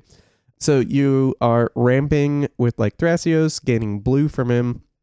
You can move towards uh, the Kodama Palinchron combo. So basically, what happens is if you have seven lands that tap for eight mana, you have infinite mana. So how it works is you play Palinchron, you get the untap effect, and you get the Kodama trigger on the stack. So you bounce it in response to the Kodama trigger. So that's four mana. You still have some mana floating, and then put it back onto the battlefield with the same trigger you just got from the Kodama. Untap the lands again. You have infinite mana. You can just keep doing this and you also end up with uh, i think infinite put things down triggers too because if you have infinite mana you can p- just play Palinchron itself at a certain point so if you have a way to turn infinite mana into cards you can just kind of play your whole deck for free um Buckwild uh, well, well, also, like if you're using Thrasios as your partner, oh yeah you don't even have to think about it Yeah, there you go. There's your your outlet for infinite mana. there you go who would have thought Yeah, infinite mana outlets, uh, or rather, infinite mana outlets that are free that to run. that are free to run. Yeah, pretty good. Thrasios, like you said, you get to draw your library. Kodama, Field of the Dead, Simic Growth Chamber. That's kind of a really good plan B. These uh, Field of the Dead and Simic Growth, growth Chamber. You play the Growth Chamber, uh, bounce it to your hand, and can like play it again with the Kodama. Uh, get a bunch of zombies with your Field of the Dead. Deadeye Navigator is very good in this list for a lot of the same reasons. You just flicker things and get things for free. Turns out everything costs two mana with the Deadeye Navigator into play. Phantasmal Image, Cloudstone Curio. Also, there's a lot of tutors to find them. So, like, all of these things just kind of turn into this, like, incredible value machine. There's a ton of redundancy. As you've heard, like, I've already mentioned, like, three or four ways to, like, just get free tokens to put things into play And, like a, oh no yeah, I forgot the the biggest part of the Kodama field that it's in a growth chamber. You're getting a zombie, so you get the extra trigger anyway. So like not only are you getting the land that bounces itself and gives you a trigger, you're getting the zombie, which lets you put another thing into play. but you let the land in, yeah. and you just have infinite Infinite. zombies. Sick. It's crazy. Um, so forgetting there's so many combos, I'm forgetting to list them all out or effectively. All right, speaking of combos and bounce lands, Yep. uh, for synergistic partners, one of the best ones has got to be Toggo Goblin Weaponsmith. Oh yes. Um, so if you have a uh, if you have a Gruul Turf and Toggo and uh, Kodama on the battlefield, then you can play the Gruul Turf. Uh, you will get a token off of Toggo. You can bounce the Gruul Turf to itself. That token entering the battlefield from Toggo will then trigger Kodama. You can drop the Gruul Turf in again. You get infinite of your little rocks, and Infinite then rocks. yeah, and then I I don't know. Do something with it. Yeah, Yeah, you you decide. It's in your hands now, literally because it bounced the line. Um, so that's something you can do. You can also use Kodama the East Tree with like Auramancers, Eternal Witnesses, and like Sun Titans as like stand-in for like Sun Titan uh, itself going infinite with the sack outlet and gift of immortality, or like Angelic Renewal or Kaya's Ghostform, stuff like that. So basically, the Sun Titan combo is like Sack Outlet, Sun Titan, Gifted Immortality, or one of the other things I mentioned. You can kind of build your own version of that with the Kodama because you get like Eternal Witness. Um, like Auramancers is really good because they die, uh, or they come back and bring the aura back onto it, which is another permanent that enters the battlefield. So you kind of end up with this loop with Kodama.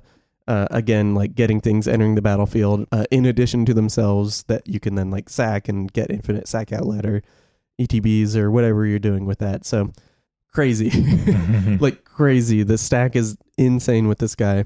And we mentioned uh, Toggo Goblin Wick- Weaponsmith, incredible. Uh, and then the other one that's really good is uh, Livio Oathsworn Sentinel. So it allows you to farm triggers when your creatures re-enter the battlefield.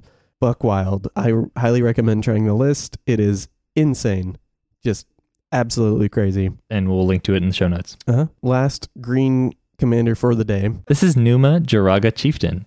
Two and a green for a 2 2 elf warrior. At the beginning of combat on your turn, you may pay XX. When you do, distribute X plus one plus one counters among any number of target elves, and it has partner. So, how do you feel this compares to Ezuri Renegade Leader? Mm, Ezuri Renegade Leader. So that's a three mana two two, right? Right. Mhm. Um, you can regenerate an elf for green, right?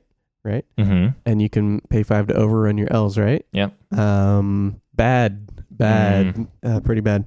Uh, the benefit this gives over Ezuri 1.0 is that you have partner, so you have another color. So what this is saying is play your white green elf deck, or play your white black elf deck, or uh, white red elf deck. That's that's basically what this card is around for. So I do not think this card is for me. I don't think this card is particularly good. I think this is for elf fans.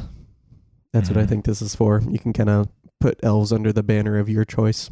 Yeah. If you want to play additional colors in your Ezuri deck, that's what I would use this commander for. Yep. But otherwise, I just don't think it's generally as strong if you're just trying to do the elf thing. Yeah, I think elves have the best commander for them right now. I don't really think they need too much. But let's say you do want some other colors.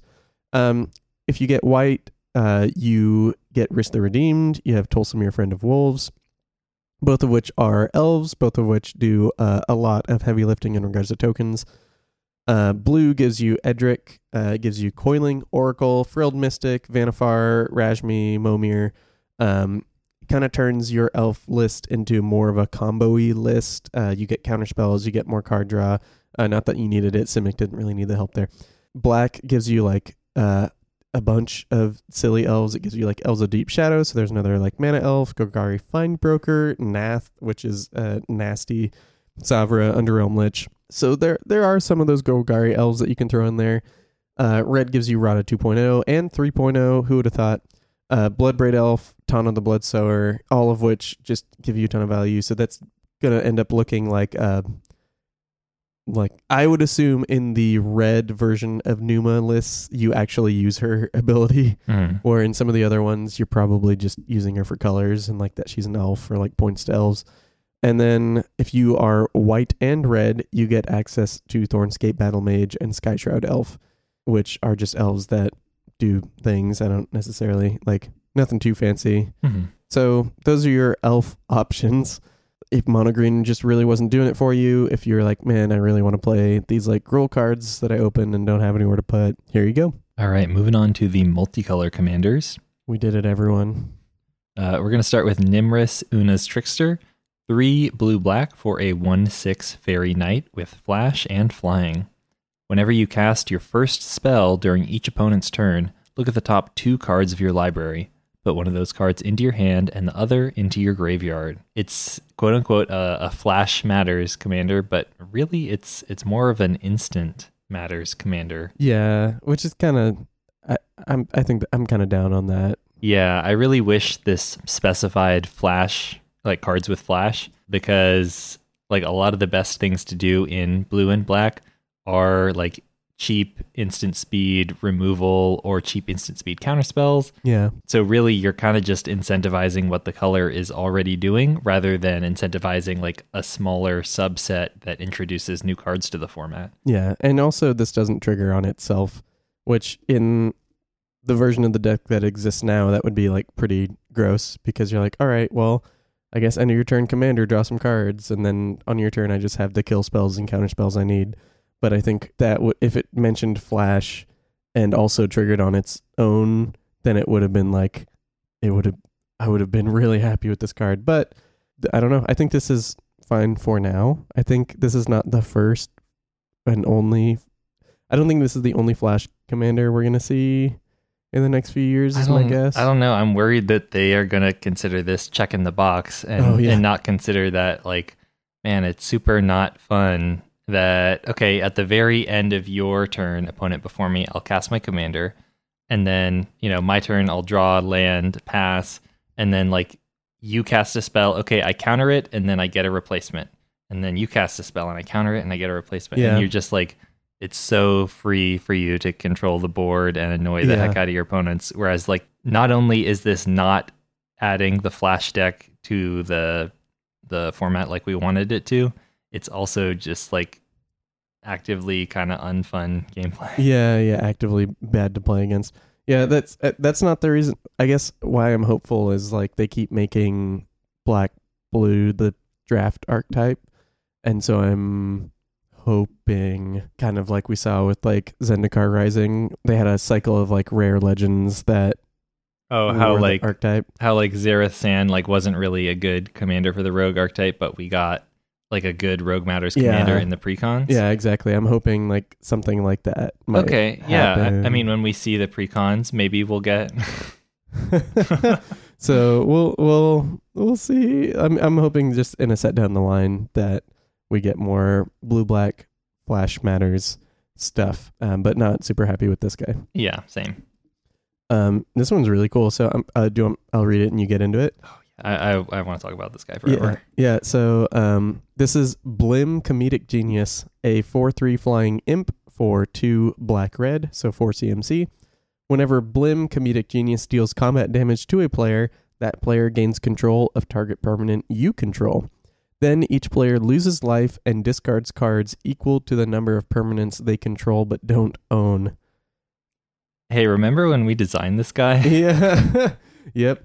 That's uh here he is. Yeah, a couple years back, we had a, a custom cards episode where we talked about, or well, we talked about like open archetypes, like archetypes that needed a commander, and we talked about how like Zedruu, man, it would have been so sweet if he had black, because like all the things you really Want to get rid of. yeah are black, but they they went and did it. Those madmen. Um, They did it. Thank thank you everybody. yeah, so we've got a list that we're going to be posting with the episode, and uh, it's got a lot of the the sweetest things to give away. I'm, I'm just going to talk about those briefly. Um, oh man, they're so brutal. Okay, uh, so demonic pact is two black black for an enchantment. At the beginning of your upkeep, choose one that hasn't been chosen. Demonic pact deals four damage to target creature or player, and you gain four life. Target opponent discards two cards, draw two cards, and you lose the game. Yes. So, uh, well, you can just kind of keep that around until you've gotten all the value out of it, and then uh, leave somebody else with the check. Yep, it's pretty good. Uh, one of my favorites is Forbidden Crypt.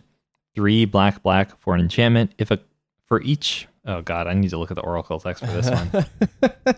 if you would draw a card, return a card from your graveyard to your hand instead. If you can't, you lose the game. If a card would be put into your graveyard from anywhere, exile that card instead. Um, so it's uh, gives allows you to reuse what's in your graveyard, but you can just pass it along to whoever has the fewest cards in their graveyard, and then they are on a very short clock. Yep, they probably will die. Who would have guessed? Yeah, uh, a very similar card also in this deck is Immortal Coil. Two black black for an artifact. Tap, exile two cards in your graveyard. Uh, draw a card. And then, if damage would be dealt to you, prevent that damage, remove a card in your graveyard from the game for each one damage prevented this way. And when there are no cards in your graveyard, you lose the game. Another thing that you can just pass on to an opponent and then let them worry about it. Mhm. Or you could just Bojuka bog them. Yeah, of course. That's the that's always funny. There's a classic Zedruu enchantment, Pyromancer's Swath. This is three mana enchantment. If an instant or sorcery you control deal damage to a creature or player, it deals that much damage plus two to that creature or player instead. But uh, we don't care about that. We're not really trying to help them. At the beginning of each end step, discard your hand. Mm. Love So- that it's each. Yes, it's like you thought there was hope. You thought you could like accrue value on someone else's turn. You fool. absolute fool. Um, yeah, crazy. There's a lot of cool stuff like this that you can just give and not think about. Well, you will eventually have to think about it because when the player dies, you uh, yeah. you get it back. So some of these are better than others. Well, I was gonna I was gonna get to that once I ran through them all, but might as well touch on it now. The mm-hmm. way control changing effects work is when a player dies, any control changing effects that for that were giving them control of stuff end. So if you give somebody your immortal coil and they lose all the cards in their graveyard and die, then that immortal coil goes right back to you, and you need to find a way to get rid of it mm. before It before gets- the bomb goes off. Yeah. Uh, so it can sort of lead to a really fun game of hot potato where you're just trying to get rid of these things before they kill you. It's it's pretty fun gameplay. I've actually had the chance to test this, yes. Yeah. Yeah. uh, and it's uh, really really interesting gameplay. You almost certainly will not win, but you will take out a player or two along the way. Hmm hmm It's really hilarious because people get really upset. Yeah. so usually you like kind of get in there and much like the imp in the art, you kind of like hee hee hee and like give things away, knock someone out, or you die to your own thing. Like someone intervenes just enough to where like you die to your own thing sometimes. Yeah. And either way, it's it's a good time. Yeah, it's pretty funny. We'll be posting the list in the in the episode descriptions. Go ahead and check it out. Um, a lot of good tech in there. I'm sure you'll have a lot of fun with it. So yeah, so this next guy, crazy that he exists, didn't think I'd see him. Here he is. This is Hans Eriksson, a 1-4 human scout for 2 red green, so CMC 4. Whenever Hans Eriksson attacks, reveal the top card of your library. If it's a creature card, put it onto the battlefield tapped an attacking defending player or planeswalker that uh, they controlled. Otherwise, put that card into your hand. When you put a creature card onto the battlefield this way, it fights Hans Eriksson. So you attack with him. You look at the top card. If it's a creature, it's in play attacking where he's attacking. If it's not, you draw the card. But if it enters the battlefield, it fights him. If people don't know, like, so there's the Lhurgoyf from a long time ago, which had Saffi Eriksdotter, which we got as a legendary card in Time Spiral Block. And uh, Saffi daughter sacrificed herself to, like, save a creature, which is, uh like, adorable. So here's Hans, the guy who's getting saved finally. So Mhm. that's the the reference here. Apparently, Hans is her brother. Yep. Did not was not aware of that. Yep. Um yeah, did not know that. But this there there's a lot of cool stuff you can drop and there's a lot of tech for this. So do you want to get into some of that? Yes. Uh, so there's a couple things that you're gonna need to focus on to make Hans work. It's definitely a deck that's gonna want haste granters. Uh, there's a couple good ones in this color identity. Like Rhythm of the Wild is a great one. Will give him haste. Will keep him from being countered. But you know, there's there's plenty of options in red. You're also going to want ways to protect him. So a couple ways to do that. There's lots of good equipment that will protect him. You can put a dark steel plate on him. You can put sword of feast and famine, give him pro green. A lot of the things you're going to be dropping in are green. Yep. Magebane armor prevents non-combat damage to the equipped creature. Uh, and then you could also run like some one-shot um, indestructible granners, like I think withstand death is the name of one. There's a, a handful of other cards that do that in green. And then what you really want to focus on is uh, library manipulation, like Sylvan Library, Mirri's Guile, Sensei's Divining Top, top of library tutors like Sylvan Tutor, Worldly Tutor. Just make sure you like you really don't want this to be a random chance thing. You really want to Yeah. know what you're getting. But fortunately, there's a lot of top of library tutors in green, and then the creatures to drop. There's a lot of really powerful ones. Yeah, there's some crazy stuff. One that is really sweet, recently printed in Zendikar Rising, is Moraug, for red red for a 6 6 Minotaur Warrior. Each creature you control gets plus 1 plus 0 for each time it attacked this turn. Landfall, whenever a land enters the battlefield under your control, if it's your main phase, there's an additional combat phase after this phase. At the beginning of that combat, untap all creatures you control. So you can drop Moraug in, and then drop a land in your second main phase, untap both Moraug and and Hans, get another bite at that apple. They did a really good job of like making him flavorful and also good, Mm-hmm. which is uh I love that. Love that. Art's great. Everything everything about it's great. Yeah, there's some really sweet combat damage triggers that you can drop in, like Hellkite Tyrant, which when it hits your opponents will steal all their artifacts. Balefire Dragon, which when it hits them will kill all their creatures or deal six damage to all their creatures. Vigor will make it very difficult to kill your creatures with damage Yeah. and will also protect your Hans. hmm Yeah, Hans gets plus six plus six. Nice. Crazy. And then Giant Adephage will make more 7 7 Giant Adephages. And Kogla will fight something when it comes in. And then on successive turns, it can blow up artifacts and enchantments. Mhm. And uh, Hans is a human. Yes. So you could save Hans by like bouncing it uh, with Kogla. So Mhm. that's that pretty, that's pretty good. All right. So this is Liesa, right? Is that right? Uh, I- Liesa? I thought- Liesa? I thought it was Liesa. Liesa? I don't actually, I've never said it out loud, so now I know. Mm. So this is Liesa, Shroud of Dusk, a 5 5 angel for two white, white, black, so 5 CMC. Rather than pay two for each previous time you've cast this spell from the command zone this game, pay two life that many times. Uh, they have flying lifelink, and whenever a player casts a spell, they lose two life. Um, so this is kind of like Kambal on crack Mhm. the difference being Kambal is looking for like a specific assortment of cards to be cast by your opponents, and Lias is just like, I don't care. You ca- if you're casting stuff, you're taking damage or losing life. And I would hope that Kambal players switch over. Yeah. this. this just seems much more functional because one of the things about building around like a commander that like cares about what your opponents are doing is like if they don't do it, they're gonna cast spells Mhm. they're just that's how the game works. So this will work there. I think we're going to have a deck list at some point in time. We don't have one now. Uh, we're going to be doing a deck tech with Charlotte Sable Mhm. once spoiler season has concluded. So keep your eyes peeled for that. But she's a very cool commander. I'm glad that they finally completed that cycle Yeah, of the Powerpuff Girls. yeah, the evil Powerpuff. hmm Not personally going to build around this, but I could see why people would. Mm-hmm. I, I think this is an upgrade over uh, that style of deck that we already have.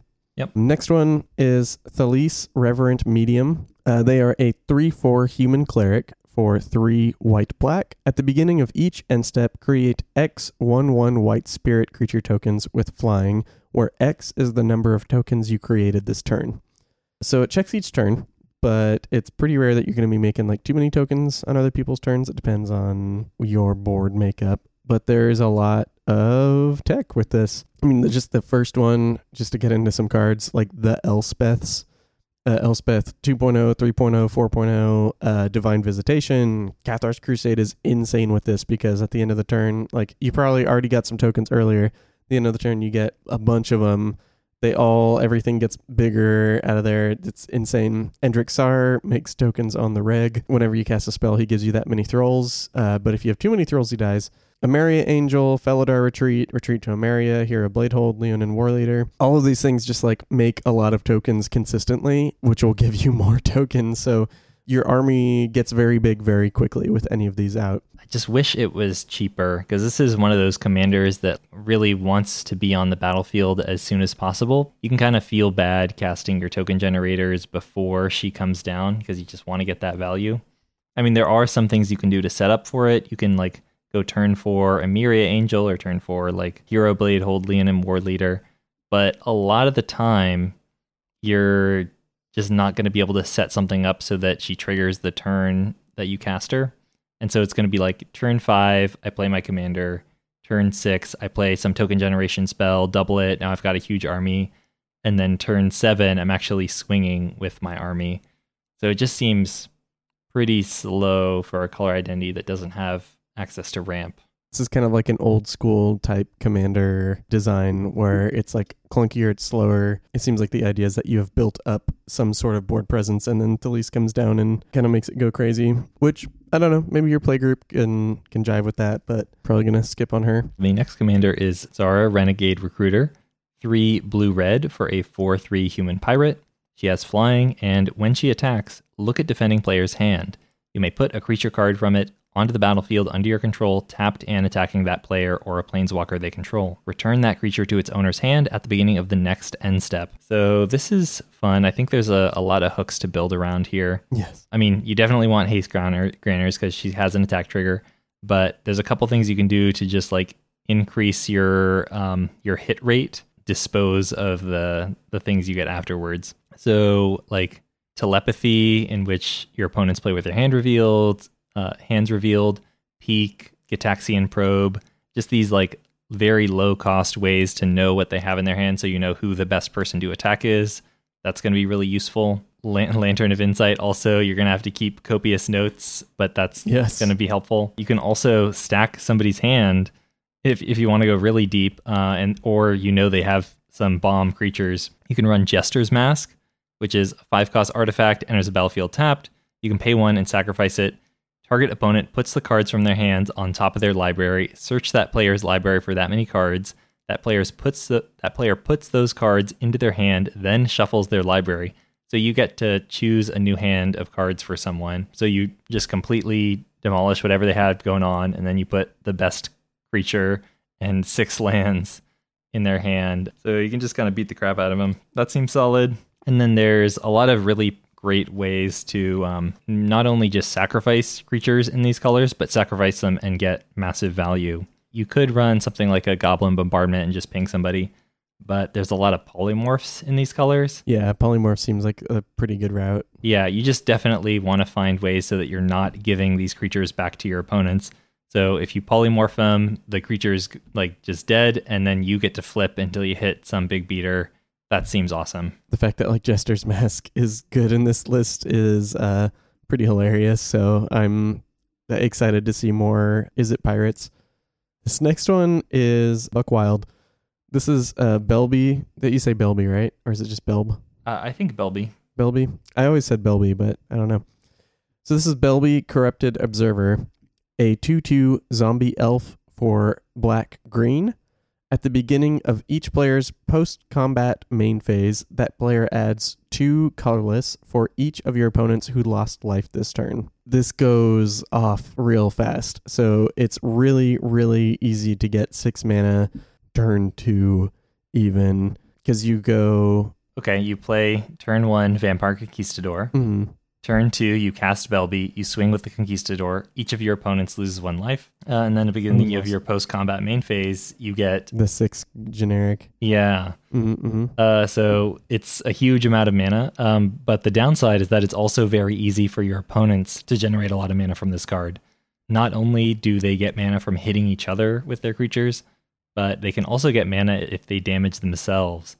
So if they crack a fetch or play a shock land or tap a pain land, then they are also going to get the mana for that as well. So it's even without them building their deck around this, it's likely that they'll be able to get like two to four mana off of this Yeah. without too much trouble. Yeah. No, I figured that your deck would probably get more out of it because you built around it, and then other people would get like incidental mana. Really, what this seems like to me is that the game just goes into override or overdrive Yeah. immediately. yep. Like you're like, okay, like here's my turn to I play a six drop pass, and then everyone is like, well, I guess I'm gonna play a five drop this turn. Like it just Mhm. goes crazy from there. And it really, really punishes people who don't run a lot of creatures in their deck. Yeah, Like if they can't get going with an attacker on turn two, then uh, turn three, like they are going to fall so far behind. you snowball so hard. Mm-hmm. So uh, there is some tech for this list. Do you want to get into some of the the big boys? Yeah. So there's some powerful six drops uh, that you can drop in on your turn two. One is God Pharaoh's statue. So that's six mana for an artifact. Spells your opponent's cast cost two more to cast, and at the beginning of your end step, each opponent loses one life.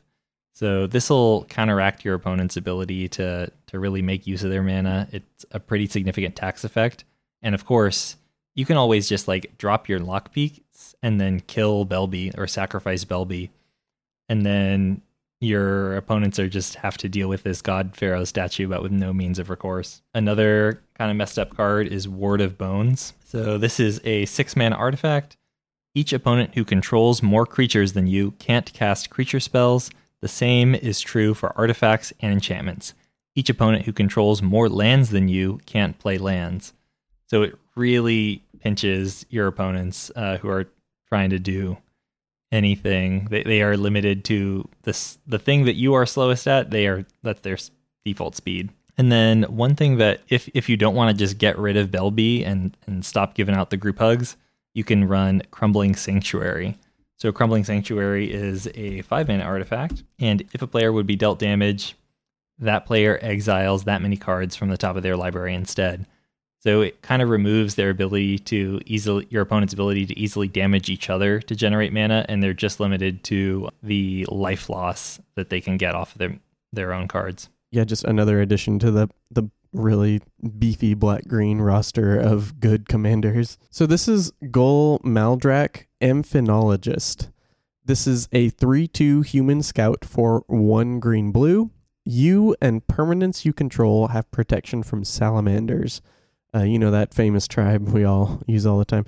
Uh, at the beginning of your end step, each player who controls the fewest creatures creates a 4 3 blue salamander warrior creature token. Another blue green good stuff commander. Am I right? Another one. yeah, this is actually great. It's kind of in a weird place. It doesn't seem like it does that much. I like that you can't take damage from these salamanders, that like these salamanders are basically like garbage doing anything to you while this guy is out. Mm-hmm. And they're 4 3, so like it kind of incentivizes your opponents to like throw them at each other.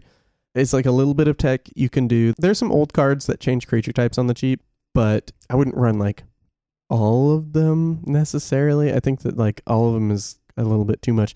You can change creature types with like amoeboid changeling, image crafter, mistform mutant, standardize, trickery charm, unnatural selection. I like that one a lot. It's just a one blue enchantment.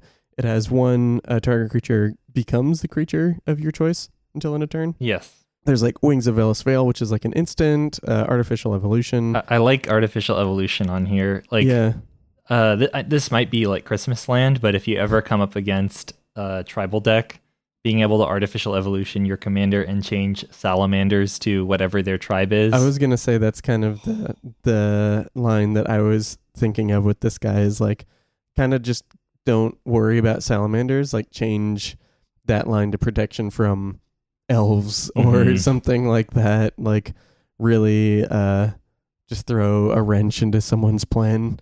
It's pretty good. yeah, but this is sweet. I really like the um the vibe on this card, and also like there's a there's another salamander related card in this set that we've seen so far. Yeah, well, I think we'll get to it. Maybe I don't. We'll get to it shortly, but Yeah. it's it's just like a really cool deep ones. Yeah, so prior to this Commander Legends set, there was two. They were both in a core set, M12 and M15. It was Amphin Cutthroat, completely forgettable. It's a 2-4 vanilla for 4 mana. It's a Salamander Rogue. And then in M15, there was Amphin Path Mage. It was a 3-2 for 4 mana. Uh, target creature can't be blocked this turn if you pay 3 mana. Two, two and a blue, target creature can't be blocked. Uh, he was fine. He was there, just limited fodder cards. but their flavor text is uh, hilarious. So, uh, Amphin Cutthroat is the Amphin have long built their society in secret. While surface dwellers squabbled over trivial borders, they patiently expanded, building their Amphin temple caves. Uh, now, Amphin priests eye the shore, and Amphin hunters gird for war. And uh, Amphin Pathmage is uh, there are those who do not believe in the existence of the Amphin. This seems somehow to be of their own design.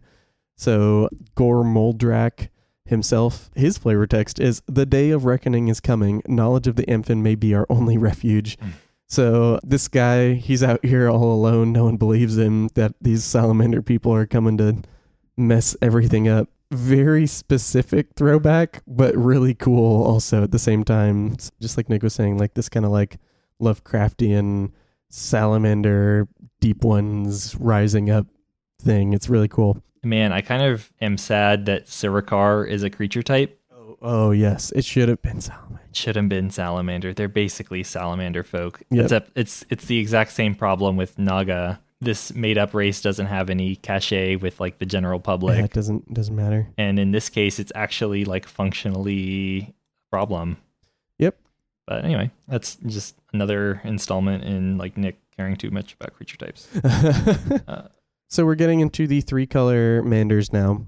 Uh, there's all of the monocolor commanders have partner, and then there's a bunch of two and three color commanders. So the first one we will have a deck list for. It is Obeka Brute Chronologist, a 3 4 Ogre Wizard for 1 blue, black, red, so 4 CMC. They have tap target player whose turn it is may end the turn. So you get a very polite inf- uh, Sundial of the Infinite. mhm. I really like this card. Sundial of the Infinite has a lot of like goofy tech around it, uh, saving yourself from like lose the game triggers or exiling tokens or uh, exiling creatures you're animated, whatever it might be. But I do like that you can be political with this card. That you can be like, hey, would you like to end the turn right now? This thing's happening you don't like. Do you want to end the turn? I like that because it doesn't cost you anything. Like you get to build your deck, you get to build around having a Sundial Infinite in your command zone and on the off chance that you get to do this like political stuff it's there for you and it's free so yeah we have a list it's going to be in the show notes it's really cool do you want to do you want to mention anything Yeah, so there's a couple categories of cards that work particularly well with this commander. Um, so things that create tokens that die at the end of turn. So for example, like Kikijiki or unearth creatures, um, or just uh, that general kind of effect. You know, if you activate this commander with those end of turn abilities on the stack, then those get exiled and you get to keep the card forever. Another cool thing is delayed blink effects that targets your opponent's creatures. So like Voyager Staff is a single mana for an artifact, pay two, sacrifice it, exile target creature, return it to the battlefield under its owner's control at the beginning of the next end step. So if you activate this with that end step return trigger on the stack, then the creature is just exiled forever. yeah i really like that with identity thief too. So identity thief is a 0-3 shapeshifter for 2 and 2 blue. Whenever it attacks you may exile another target non-token creature.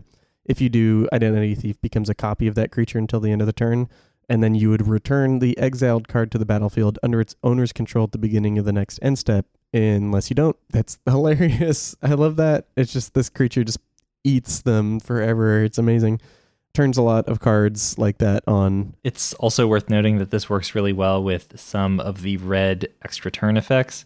Final Fortune, Warrior's Oath, these things that say like they're usually two mana, take an extra turn after this one. At the end of that turn, at the beginning of that end step, you lose the game.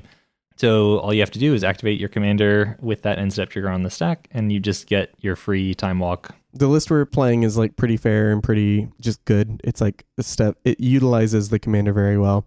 Um, another thing I was thinking of is you can just kill people with like endless whispers and leveler, Oh yeah. which is really silly. And then that one's good because you don't get the leveler back. So you leveler is like a 10-10 for four, and when it enters the battlefield, you exile your library. Not good, right? So trigger on the stack, you end your turn. But if you have a sack outlet in play, and this card called Endless Whispers, four mana, two and two black. When a creature dies, it enters the battlefield under an opponent's control. So like your creature dies and you have to give it to someone. Their creature dies, they have to give it to someone. So you play your leveler, you end the turn. you sack it, and th- putting sack outlets in this deck is pretty good because there's things like uh, Mimic Vat and other things that make like tokens forever. So you're ending the turn to avoid leveler exiling your own library. Exactly, and then on their turn, you can be like, and here's a leveler, and then they just die, and then leveler goes away because it wasn't a control changing effect. It gets exiled because it came from your graveyard, which uh, saves you a lot of headache. So kind of successfully delivered that payload.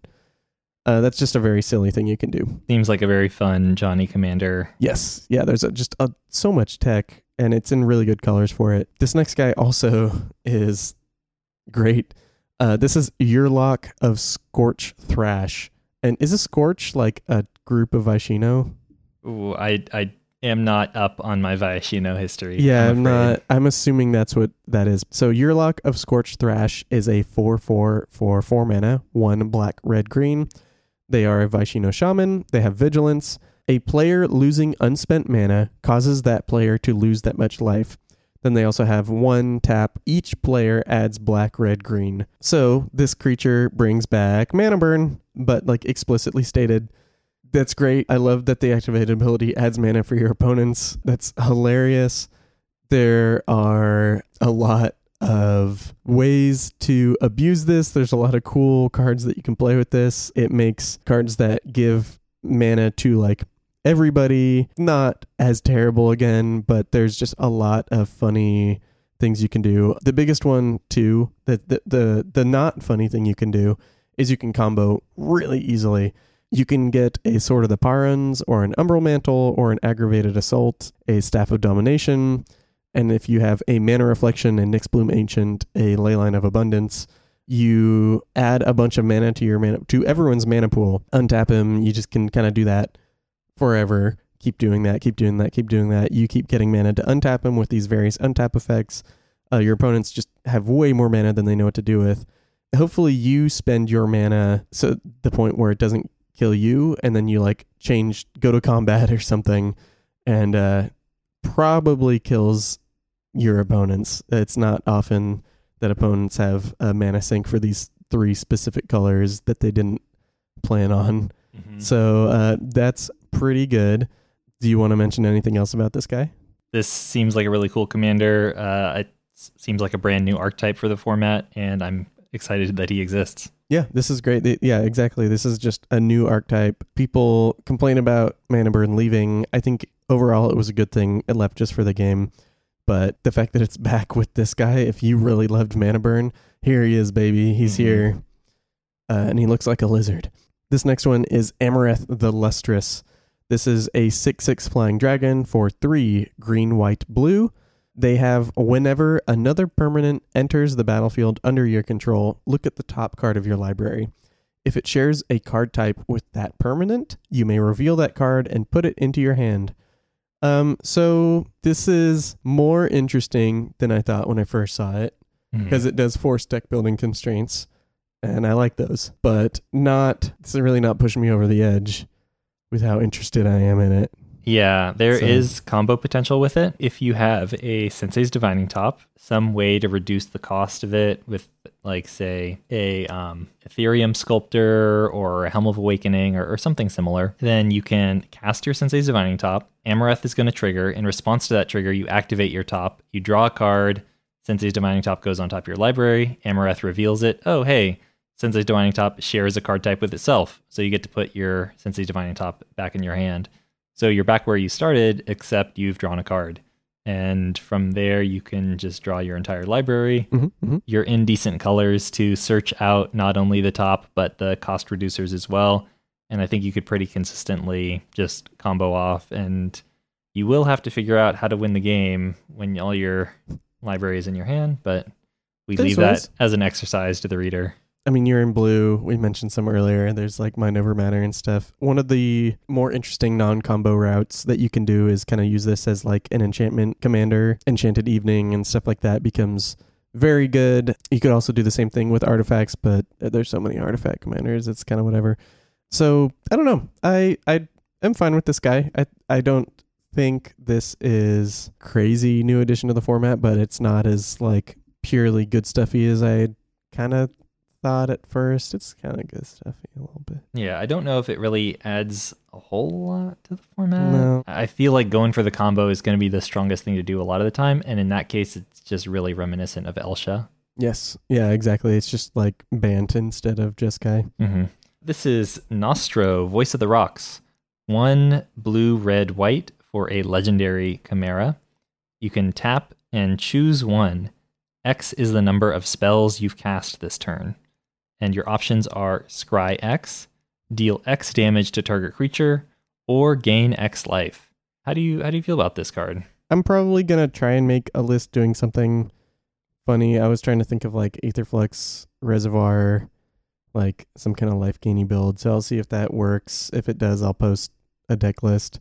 This is probably the most fair Jeskai cast a bunch of things commander we've seen because uh, as we just mentioned Elsha, Elsha's super busted, just immediately out the gates busted. This is very very much fair magic. The rewards for like casting let's say you cast 5 spells in a turn are all very marginal. It's like, "Oh, I could gain 5 life." Yeah, I feel the same way. I think if you're trying to cast a lot of spells in Jeskai, uh, there are much better commanders with which to do it. If you're running, say, if you're running Kykar, like he will subsidize the casting cost of all your non-creature spells with that red mana. If you're playing Elsha, like she will give you a steady stream of gas, like you can just keep casting off the top of your library. There's just the rewards are so much better in other commanders in this color identity. I mean, it, it's certainly like a much more fair way to do Yeah. this type of deck. Yeah, if your playgroup was complaining about Elsha, your Elsha list, slipper in the 99, put this guy on the face, good to go. Yeah. You did it. This does get kind of interesting when you have a. I mean, this isn't like a, a reason to build it, but um, it gets kind of interesting when you have a Jeskai Ascendancy out. Yeah, that was actually something I was thinking about. Yeah, because you can untap it, and then once you're like scrying five plus every with every spell you cast, uh, okay, I, uh, Yeah, exactly. all right, Yeah, you or, got me interested, yeah, or shotgunning somehow, like just finding some way to yeah, I, I or, was or just like annihilating the board. yeah, like then it's interesting, but it's like I I'm, I need to look at like what the engine would be, how likely that it is to happen before I can be like, all right, you're in, bud. hmm Speaking of a new archetype, though, this next card is Ghen Arcanum Weaver. This is a 2 3 human wizard for red, white, black. Uh, Ghen has red, white, black, tap, sacrifice an enchantment, return target enchantment card from your graveyard to the battlefield. I like Ghen. I think he's good. I don't think he's crazy. I don't think he's busted. I think you have to spend a lot of mana before you really get going on him. So, like, I think Ghen is like a value outlet after you like built up a board or something like that. I don't really know how to like say that. Yeah, like the the dream of activating him and like cheating the mana cost of some really expensive enchantment super Yeah. early in the game. That's not going to happen. It's no. just like you you would have to have like the exact perfect hand and even then it's it's not really happening that quickly cuz like you could play say like a land tax on turn 1 and then play like something that'll ditch an enchantment into your yard like a tormenting voice or a wild guess blah blah blah faithless looting uh, on turn 2 or entomb cast uh, again on turn 3 activate him on turn 4 sacrificing your your land tax or whatever sack fodder enchantment and then getting back this big, expensive, splashy one. But that is like a ton of effort and really difficult to pull off. And it's still only like maybe saving you three to four mana. Uh, he seems like he's a lot better with like we've been getting these like black enchantments that draw three when they enter. So we're gonna talk about one later in the episode. But where is the uh, treacherous blessing was printed in uh, Theros Beyond Death. It is two and a black. It's an enchantment. When it enters the battlefield, you draw three cards. It has whenever you cast a spell, you lose one life. And if you can target it with a spell or ability, you sacrifice it. That's a pretty good sack fodder Exactly. enchantment. You just play it, you draw three cards, Ghen's out, you sack it so you don't like lose the life or anything like that. Like there's a lot of like value enchantments that uh are, are you know pretty good to cycle through. Yeah, I just want to say I, I don't think he needed to have quite this expensive of an activation cost. I agree. I think like good points of comparison for this type of effect are Daretti and Whisper Blood Liturgist. Both of those cost four, but they don't cost any mana to activate. And so they are able to just like do their thing without spending like so much of your turn's tempo on just making it happen. You can just tap your Whisper, or you can just activate your Daretti, and you don't have to spend all this mana to make it happen. I mean, it definitely adds a new deck for the format. I just, I would not get my hopes up too high. This is Colfenor, The Last Yew, three white, black, green for a 3 7 Tree Folk Shaman. It has Vigilance and Reach, and when it or another creature you control dies, return up to one other target creature card with lesser toughness from your graveyard to your hand. So the, the command zone previewed this card, and they did a pretty good, pretty comp- comprehensive listing of like the ways to work around this card. But generally, if you have like some way to buff toughness, then uh, the creatures can have equal tough can have equal toughness, and you can just like have a sack loop going. The tricky part is just to because you're returning the creatures to your hand rather than to the battlefield. You will have to find a way to subsidize their mana cost, but there is a lot of ways to do that in this color identity. For example, you can run Earthcraft.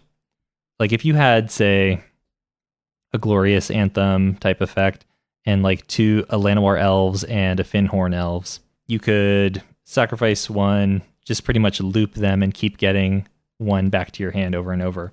And then if you toss in like an Earthcraft, which is tap an untapped creature you control, untap target basic land. If you have a basic forest, then that'll pay for their cost, and then you just have infinite storm, infinite creatures dying, infinite creatures entering the battlefield. You could also, if you have like a haste granter, like a, a concordant crossroads or a lightning greaves, you can just tap the elves and they would produce their own mana.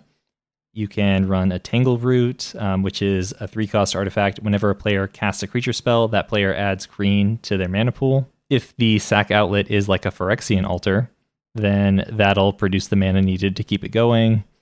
Uh, there's just many, many ways to uh, make it work, make it so that you are able to keep going through this loop. And then uh, some of the ways that you can win from that like infinite loop, you can run like a Midnight Reaper or a Grim Haruspex. These are cards that draw you cards when a non-token creature you controls dies, and then from there you can just draw into like a more significant win condition. There's a lot of ways to to make this happen. Um, yeah, it turns out you can combo with your graveyard in Abzan. Yeah. Who would have thought? uh, so you don't even need like a Gaea's Anthem effect if you're running creatures that are zero zero printed stats, but enter the battlefield with plus one plus one counters. So if you have like a Stonecoil Serpent and an Arcbound Worker, you can like they will be one ones when they die and Colfenor checks, but zero zeros in the graveyard. So even though they have the same stats when they're both on the battlefield, they'll be able to keep recurring each other via Colfenor. These loops are cool and interesting. The different angle of like the toughness matters makes you think about it a little bit differently, but um I don't think this is like too much added to the format. I think this is just like another version of Abzan combo. Mm-hmm. It's like, oh, okay. I mean, could have been worse. Could have been like format breaking. And uh, I'm glad to see what Colfenor looked like uh, before they were stuck in a pot and the Great Aurora happened. So mm-hmm. that's cool. This next one is Averna, the Chaos Bloom, a 4 2 elemental shaman for green, blue, red. Uh, as you cascade, you may put a land card from among the exiled cards onto the battlefield tapped. That's it. Uh, eh. it so there's like not a lot of cards with cascade. So that's the first thing I'm going to say. So unless you have a lot of tutors to like search out Throes of Chaos every game, which is three red sorcery cascade with retrace. Retrace. So you can discard a land from your hand to play it from your graveyard. Whatever. Yeah. I don't really have a lot to say about this. Like there, there's a lot of people like having like a quote cascade deck in the same way a lot of people liked having like a quote landfall deck before like Zendikar Rising and like it just wasn't it, it just doesn't really have enough. Yeah, and another problem is that the cascade cards that exist tend to be really expensive. Just the ones we've seen so far in this set most of them are five mana or more. Yeah. Yeah. So like you play your commander, you do nothing for a turn. Yeah. The turn after that, you cascade, you get your one extra land tapped. I mean, if you're in green, you can just be working way less hard in order to to Mhm. make this ramp happen. Yeah, this seems like a card I would put in Maelstrom Wanderer as opposed to like putting Maelstrom Wanderer into this deck. Yeah. Just because, like, at least at bare minimum with Maelstrom Wanderer, I know I'm getting these Cascade triggers. Where like with the Verna, like I have to draw my Cascade triggers. That seems dubious. Yeah. And just to just to reinforce what you said, I'm looking at it. Yeah, all of the cascade triggers in this set cost five or more. Yeah, and, and I understand what Like for power level reasons, like low CMC Cascade can be problematic because it ends up with combo decks and like eternal formats where you like have nothing in your deck except for your combo piece costs less than three. So you always can always cascade into like the spell that you're planning on. So like I understand why they're doing that, but uh, uh, okay, Like, Yeah. that's It's it's just why even print this as a legendary creature then if you're exactly if it's really going to be best as a main deck card, then yeah. Then why? give us something else for a team or commander. Give us the four power deck. Yes. Give us the four power. David, come on, come on, guys, come on, come on, man. So if you're still with us, we thank you. um, we're we're getting through it. We're glad you're getting through it. We hope that you've uh, gotten a little snack. Maybe you're you're comfortable. Maybe this is like a few days commute. But uh, we are in the main deck cards now. That was the last commander. Uh, we don't have. Well, I lied. We do have a. We have a lot of them, but I don't think we have Well, too much to say about all of them. Yeah, we'll be going through these quickly. It'll be a Yes. quick pace. Um, and some of them are cycles, so what we say about one will kind of Apply to the apply rest. to the rest. So the first one is white. We have Archon of Coronation. This is a mythic. It is a 5 5 flyer for 6 mana. When Archon of Coronation enters the battlefield, you become the monarch. As long as you're the monarch, damage doesn't cause you to lose life. This is great for mono white. Like, monarch helps out mono white. That's it. I don't really have much to say about this.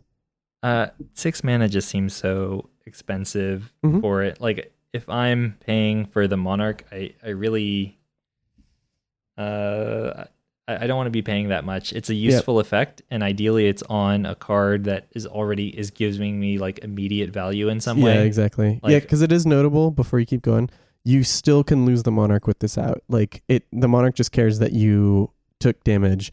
This just doesn't mean you lost life. Yeah, you you are not spinning down your spin down dice, but you are still like losing the monarch, which seems like the biggest downside. Yeah, that's a, that's kind of a downside to that card. In that regard, I probably won't play it, but I assume I will see it played because it's a mythic with monarch on it. Mm-hmm. This is Armored Skyhunter, 3 and white for a 3 3 cat knight with flying. When it attacks, look at the top 6 cards of your library. You may put an aura or equipment card from among them onto the battlefield. If an equipment is put onto the battlefield this way, you may attach it to a creature you control. Put the rest of those cards on the bottom of your library in a random order. When it hits, I mean, it's a free card and a lot of free mana, but note that you need to, like, we ran it through a hypergeometric calculator.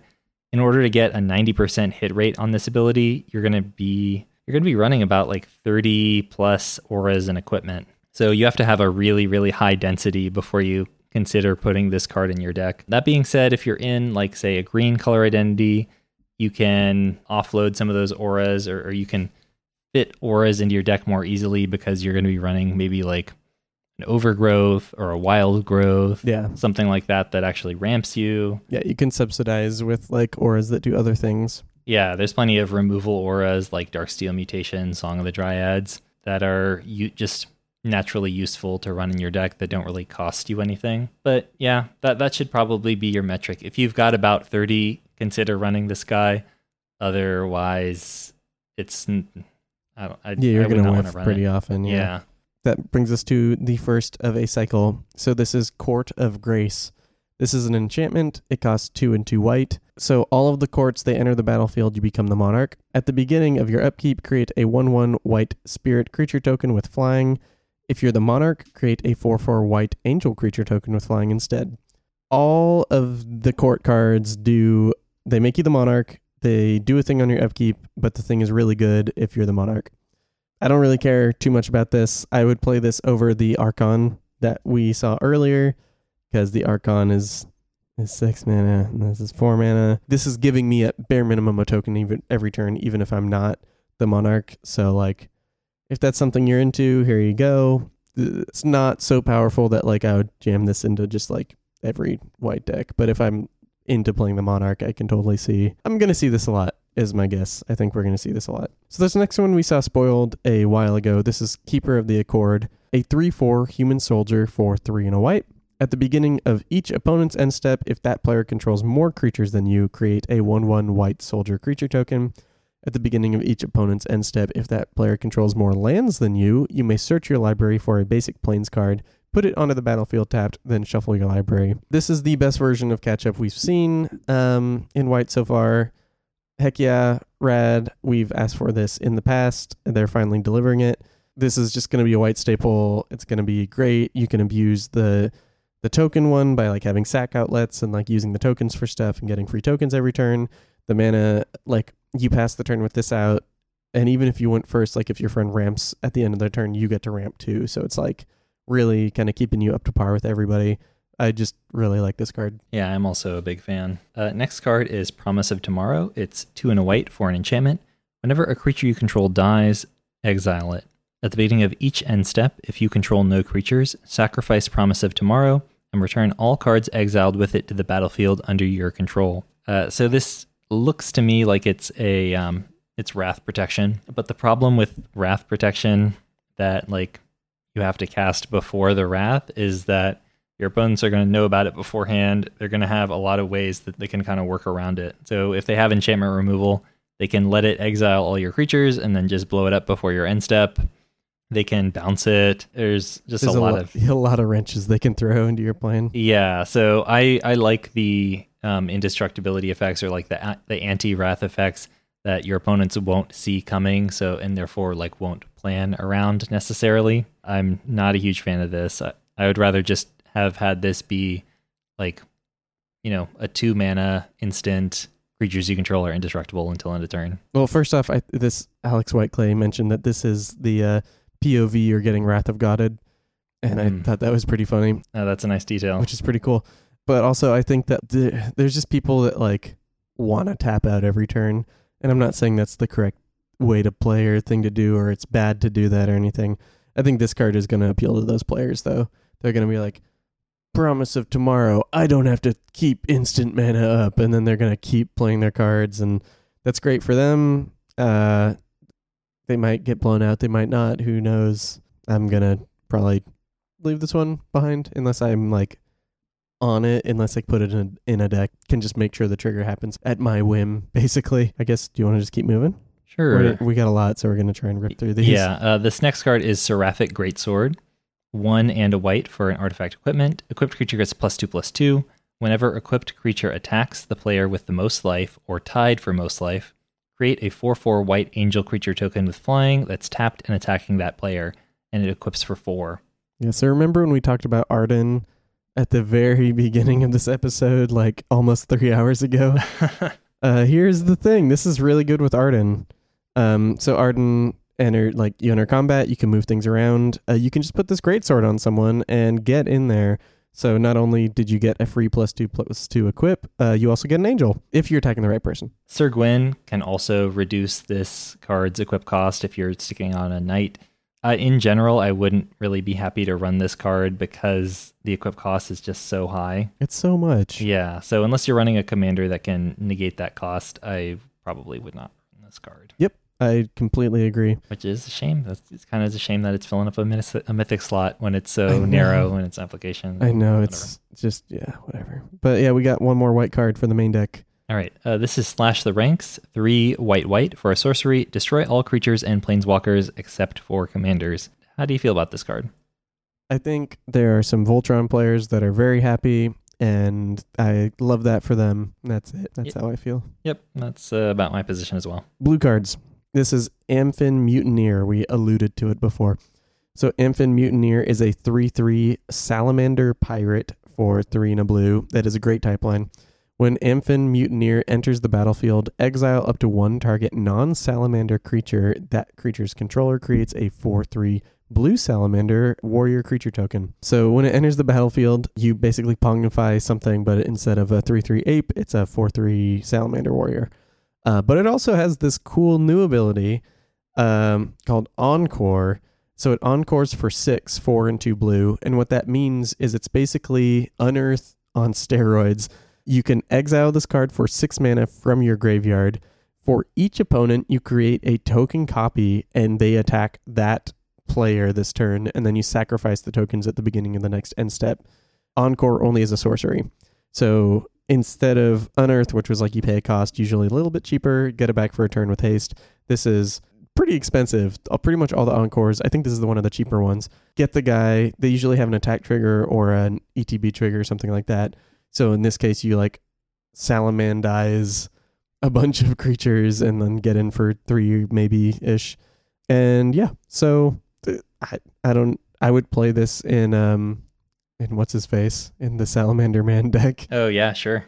That's kind of Easy. yeah, easy. Gets exile as opposed to kill, like destroy. So like it takes care of problem big creatures and like indestructible guys. So I think it has utility, but I'm not like super crazy about it. Uh, I think I might be a little higher on this guy than you are, just because in this color, it's a relatively rare effect. Outside of like Pongify, Rapid Hybridization, and Reality Shift, just exiling creatures doesn't happen that often. Mhm, And the mhm. comparable cards that do are like duplicate and Phyrexian Ingester. So like they're very expensive. yeah, two to three mana more. So I'm uh I'm pretty okay with this guy. I, I like him. Cool. I would consider running him in a blink deck that I, Yeah. That's actually too, like it'd be really good in like Brago or yeah, any of the blue blinky dudes, Yorion. yeah. So I'm I'm into him. I like that. This next one is in the court cycle. This is an enchantment. It's one blue blue for Court of Cunning. When it ETBs, you become the monarch. At the beginning of your upkeep, any number of target players each mill two cards. If you're the monarch, they mill ten cards instead. I like that it can hit you. One of my like biggest gripes with a lot of mill cards is that they say opponent, so you Mhm. can't hit yourself with them. This one does let you hit yourself. Uh, that actually like brings me a lot higher on the card than I would have been normally. Uh, it is just an upkeep trigger, so you do only get it once per turn. I don't know how you feel about this. I don't like that this is the blue monarch card and it's only mill. Yeah. That's like how I feel about it. I feel the same way. I I know normally we, we talk about like oh good stuff. Ah, get that Mhm. out of the format. Mhm. But the monarch is like such a fun mechanic that I would prefer it's on something that is generally useful and can fit into as many decks as possible. Mhm. I mean, it doesn't have to be like super powerful, hyper efficient removal. It could be something like uh, at the beginning of your pre combat or post combat main phase, add green to your mana pool for like a green one. Or, or Yeah, yeah. in this case, it could be like at the beginning of your post combat main phase, like draw a card, then discard a card. Just Mhm, just mhm. something. Whereas like the number of mill decks in this format, you could probably count them with like less than two hands. Yes, yeah, no, for sure. It's just a shame that like most people are not going to be able to play with this card. Yeah. And like I said, that's kind of why I like the self mill aspect of it more than an aggressive mill strategy. This is a monarch card. I if I'm self milling, two cards is usually enough to get me going. If I can wombo combo ten cards, I'm pretty happy with that. There's more cards that want to mill themselves than like mill their opponents out, I would say. Yeah. So I, I, I agree with you. I'm not super high on it, but, but eh, yeah. Next one, I, I almost called him Laboratory Dude, but his name's Laboratory Drudge. He is a 3 4 zombie horror for 3 and a blue. At the beginning of each end step, each end step, everybody, draw a card if you've cast a spell from a graveyard or activated an ability of a card in a graveyard this turn. Uh, this is great. I love this. It, it's a cool card. I think that you're probably not going to run it unless you can trigger it multiple times per round of turns. Yeah, if you can draw like three cards a turn with this guy, then you're golden. Yeah. Uh, and I think that uh, maybe this requires more research, but off the top of my head, the only commander that can really make this happen consistently is like Sevinne because you're Yeah. just completely built around flashback. If you're in a color identity that has, if you're in a deck that is running a lot of the self recurring graveyard creatures like reassembling skeleton, things like that, well, specifically reassembling skeleton, then it might be useful there. Like if you your deck's game plan is just to tutor out reassembling skeleton every game. Yeah, then that's pretty good. But spending four mana and like drawing one card per turn in your like Gisa and Geralf deck Yeah, not worth it. doesn't seem good to me. Yeah, totally agree. If you have an engine that's doing this, I would put this into that list. So this next one is part of a cycle. They are all nine mana sorceries. This is uh, one of the first ones we've seen. It was Mnemonic Deluge. Oh boy. Okay, so it is six blue, blue, blue for a sorcery. Exile target instant or sorcery card from a graveyard. Copy that card three times. You may cast the copies without paying their mana costs. Exile Mnemonic Deluge. So obviously, nine mana, you got to get a big thing out of this. So the best thing is like extra turn effects. The good ones like expropriate cost about this much. Time stretch costs about this much. Cost ten mana. And I know it's like super cool to be like, hey, I discarded my time stretch and then I mnemonic deluged and I got three times. You could just you yes time stretch. You just cast it and like loop it with like an archaeomancer or something. Mhm. You can just do that. It's a lot less effort. Yeah, there's just so many cards at this price point that are like A, less conditional, and B, more powerful. Yeah, I think if I was, uh, I'm trying to think of a deck that wants to run something that's just stupid expensive, like Skull Storm or something like that. The like Commander Storm. Like if I'm like copying a spell three times, that's just game ending. Uh, and I have a bunch of game enders in my list. Like Jeleva maybe is like a list for this. Yeah, That's but that's like stretching it. Like I'm having to like really justify that because it's really bad to hit when you don't have something good in your graveyard. yeah, so I'm just not super high on this card. Yeah, I feel the same way. This next card is Sphinx of the Second Sun. Six blue blue for a 6 6 Sphinx with flying. At the beginning of your post combat main phase, you get an additional beginning phase after this phase. So your beginning phase is your untap, upkeep, and draw. So this guy, I mean, he will pay for himself in mana when you hit that untap step, and he'll pay for himself in cards when you hit that draw step. I mean, I talk a lot about on the show about like why extra turn effects are so good because they recoup the cost in cards and they recoup the cost in mana. And this is essentially that, but it'll give it to you every single turn. Yep, and he's a creature, so it's easy to recur. A lot easier to recur than like a time stretch. Mhm. And uh, yeah, I'm. I mean, I'm high on this guy. I think he's great. I think he's a really strong card. Like this feels like a mythic, like a fair mythic. honestly, it's a very good card on card on its own. Um, it also goes infinite with aggravated assault, which is two in a red for an enchantment. You can pay three red red, untap all creatures you control. After this main phase, there is an additional combat phase followed by an additional main phase. That new main phase will also be a post combat main phase. There will be an un, an end step following that, and, and you can just Yeah, so you'll be able to like cast a bunch of cards and like get a bunch of mana and draw a bunch of cards. yeah, and- it's just infinite attack step. If you have any attacker, you can just kill him. yeah, it's basically infinite turns. All right, the next card is Wrong Turn. Two in a blue for an instant. Target opponent gains control of target creature. Uh, and then, just FYI, if an attacking or blocking creature changes controllers, it's removed from combat. What do you think about this card? I actually like this card. One of the surefire ways to like screw up someone's game plan is to give one of your opponents someone else's commander, especially when they can't use very well. This does that just on the face whenever you want. You can also like donate, you can make it a donate, give someone a steel golem or just something really heinous. I, I think it's wonderful. This is like one of the better political cards they printed in the last probably year or so. I would think it's just like so actually good on the face, basically. Mm-hmm.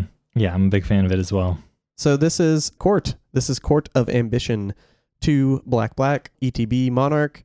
At the beginning of your upkeep, each opponent loses three life unless they discard a card. If you're the Monarch, instead each opponent loses six life unless they discard two cards. Yeah. like the the choice when you're the Monarch is pretty devastating, but like I'm pretty sure when this comes out, everyone is gonna gun for you. Even if you do get the the like oingo boingo big stuff combo on the Monarch on my upkeep, like they get to pick which one. They always they're always gonna choose the lesser of the two evils. At this whatever. Yeah, I just don't love effects that give my opponents a choice. Like the player who has the most life is going to pay life, and the player who has a ton of lands in their hand are going to be okay with discarding them. hmm And then there's uh, that's discounting even decks that like want to discard and stuff. Oh, like I know. so- Giving somebody a sack outlet, I mean, a discard outlet is Yeah. definitely be a drawback. Yeah. So uh, not as high on this one. This one though. So we mentioned uh, Treacherous Blessing. Yeah, so we mentioned Treacherous Blessing. We talked about Blim earlier. Um, this is Demonic Lore. This is two and a black for an enchantment. When Demonic Lore enters the battlefield, draw three cards. At the beginning of your end step, you lose two life for each card in your hand. Where would you play this? Well, I'd play it in Blim, and I'd play it in Gen, and that's mainly it. Yeah. Yeah, there's not really too many places to like Enchantments. generic, yeah, generic permanent enchantments. So those seems like great places for it. hmm okay, so this card broke the internet for a day. This is Opposition Agent. It is a 3 2 human rogue with flash for 2 and a black. You control your opponents while they're searching their libraries. While an opponent is searching their library, they exile each card they find.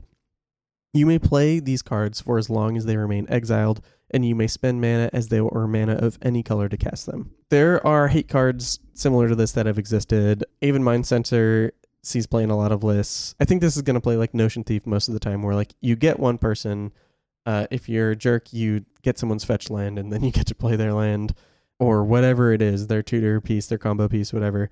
And then everyone kind of plays around it till it's dead. So that's fine. Get got gets you a card. Cool. Yeah, I, I mean, uh, Aven Mindcensor has existed for a long time, and while this is better than Aven Mindcensor, it's not like crazy significantly better. I think that's Yeah. a pretty good benchmark for how we should be evaluating this card. Yeah, and and to be fair, Aven Mindcensor sees play in 17.5 thousand deck lists on EDHREC, so that's not that's nothing to scoff at. That's pretty big. Like that that's pretty ubiquitous play um, in the format. But nobody was saying that Aven Mindcensor was broken. or- Exactly. Like just because like I get to steal a card from your deck in like a gotcha moment, it's also very possible that you draw this and never get to steal a card. It's like tutors are something that not every player likes to play with. Mhm. So Yeah, like our play group is pretty relatively light on tutors. yeah, light on tutors. Usually the tutors are in the decks that get jank. Yeah.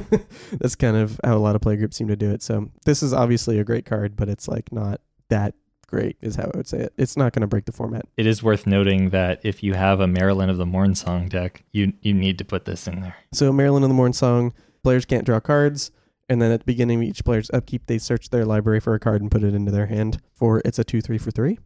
That's right. Yep. And uh, uh, hey, if you got this out, that you you get all the cards. Woo! Ooh. Yeah, very good. So auto include. I, I, it is an auto include in that list. Yeah. So next one, this is the black nine mana sorcery. This is profane transfusion. Uh, so six black, black, black. Two target players exchange life totals. You create an XX colorless horror artifact creature token where X is the difference between those players' life totals. Well, how do you feel about this card? Uh, I mean, I don't want to pay full retail for it. Oh yeah, for sure. I'll tell you that much. Yeah. Um, but if you're running, say, like maybe a less competitive K'rrik deck Yeah, where you're willing to like front the six mana, but you will regain all the life you've been paying yeah, uh, and get a, a huge dude. That seems like it could be sweet. If you're running Yenet, Cryptic Sovereign, and you can set it up so that you flip into this, that's also pretty sweet. yeah. That's pretty big game. Uh, and then naturally, this is a huge spell for Jeleva. Kind of want to like make a revised Jeleva deck just with all the big boom booms we're getting in this set. Yeah, we've gotten a lot. I I mean, in this set, and well, I can actually think of too many big sources, but this set in particular has got some like some oomph Yeah. to it, which is great. I'm gonna try and play this in some basically blacklists that play with their life total. Pretty narrow, but you know, it's a fun, splashy card. Yeah, exactly. So this next one is the last black card for today. It is Szat's Will. Four black for an instant, so five CMC.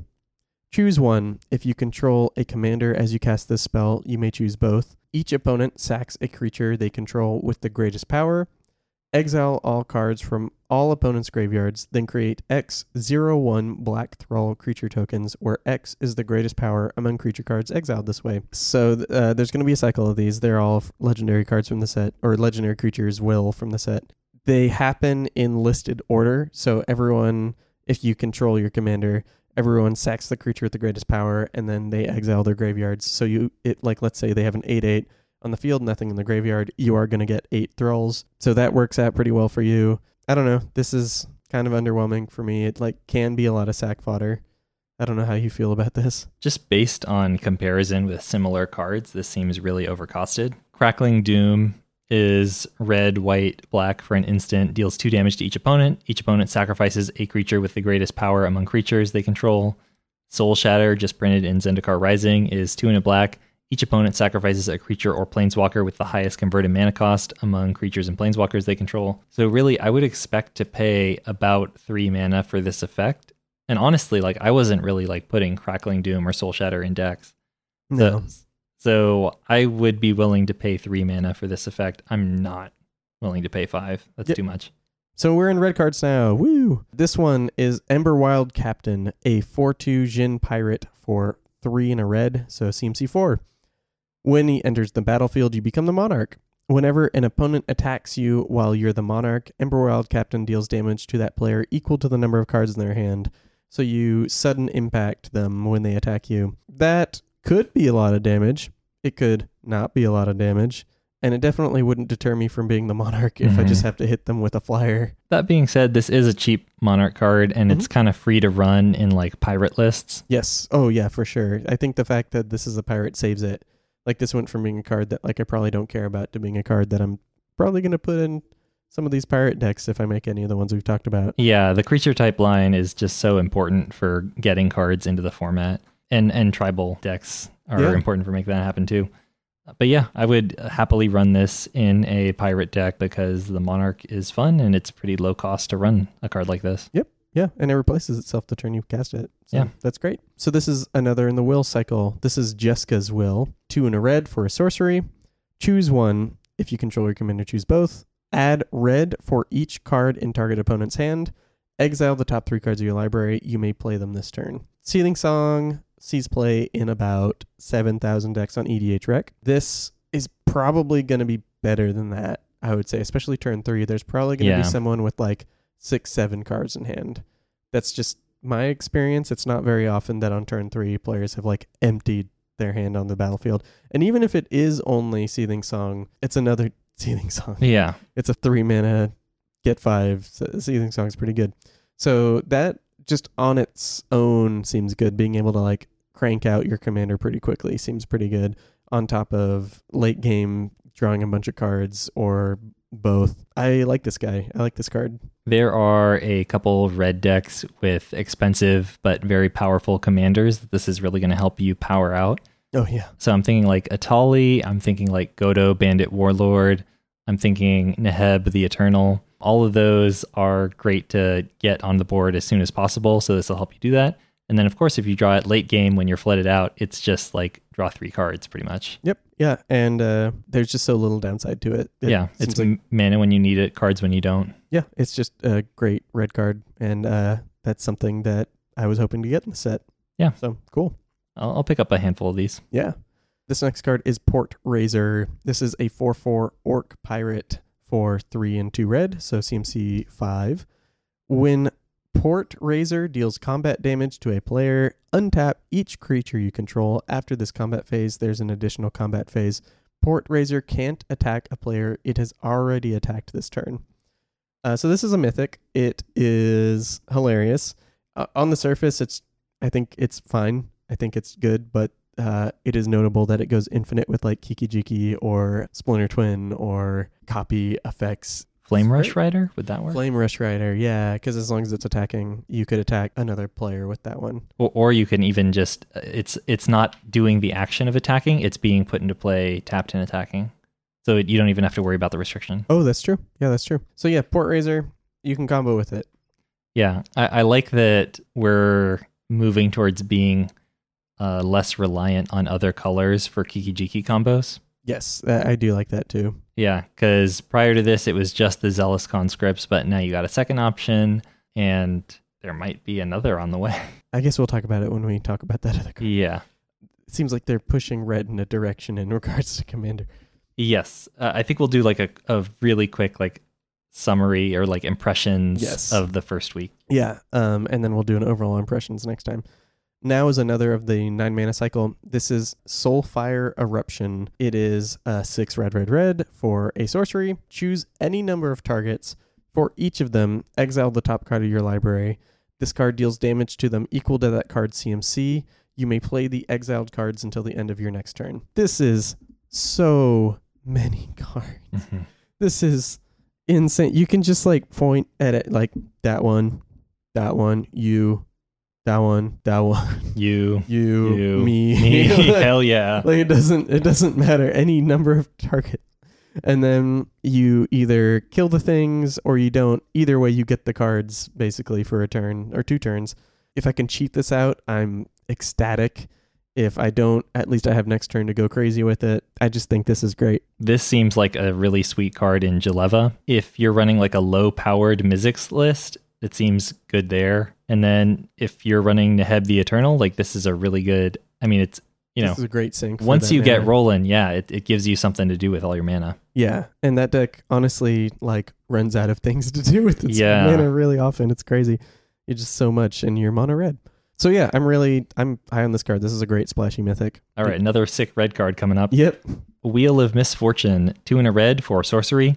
Each player secretly chooses a number, then reveal those numbers. Wheel of Misfortune deals damage equal to the greatest chosen number to each player that chose it. Then each player who didn't choose the smallest number discards their hand, then draws seven cards. So a little bit of Goblin Game, a lot of Wheel of Fortune. I think this card is sweet. Yeah, this is really cool. Notable. You have to play some mind games, but you're not guaranteed to get someone to discard their hand if they don't want to. Yeah, so if you have an opponent that's like sculpting their hand the entire game, uh, they can just bid zero Yeah, and then and then keep, they get to keep it. Unlike Wheel of Fortune, where you are able to disrupt your opponents with it. Um, so that like weird little bit of utility isn't there, but in general, this is going to just be Wheel of Fortune. If you are a wheel deck, just don't pick zero. Yeah. You're fine, and your opponents can go crazy with. Al- What they're doing. although, hmm if you're playing Nekusar, like all your opponents probably just going to pick zero. Oh yeah, no. If I was playing Nekusar and I had this in my deck, I would pick zero a lot of the time, just because like they're probably gonna pick zero, and if we all pick zero, everyone pitches. Oh, but it's each player who didn't choose the smallest number. So I think everyone. Oh, everyone would get around it. Oh, oh. But if you're running like the if you're running at one that cares about you drawing, like the Locust God, yeah, then it's a good. then it's totally fine. Yeah, that's true. So yeah, actually, a wheel that's bad in Nekusar, but good in all the other ones. Yeah, wow, look at that, super cool. And we've gotten to the green cards, and there's some like uh, I will talk about it as we get through it. This first one is uh, a doozy. It's a mythic. It's Apex Devastator.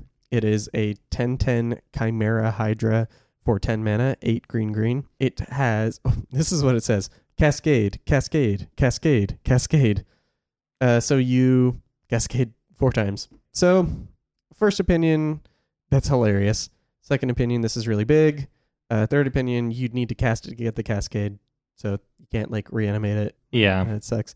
Last thought I had was like, you're getting a lot of cards off this if you do cast it, but your ten mana in green can just like Kamahl we talked about earlier. You can Yeah. just- You can Primal Surge. Yeah, you you can Primal can Surge. Tooth and Nail. There's a lot of Crater stuff. Hoof. There's a lot of stuff that just wins. You can Finale of Devastation for the Craterhoof. Mm-hmm. Mm-hmm.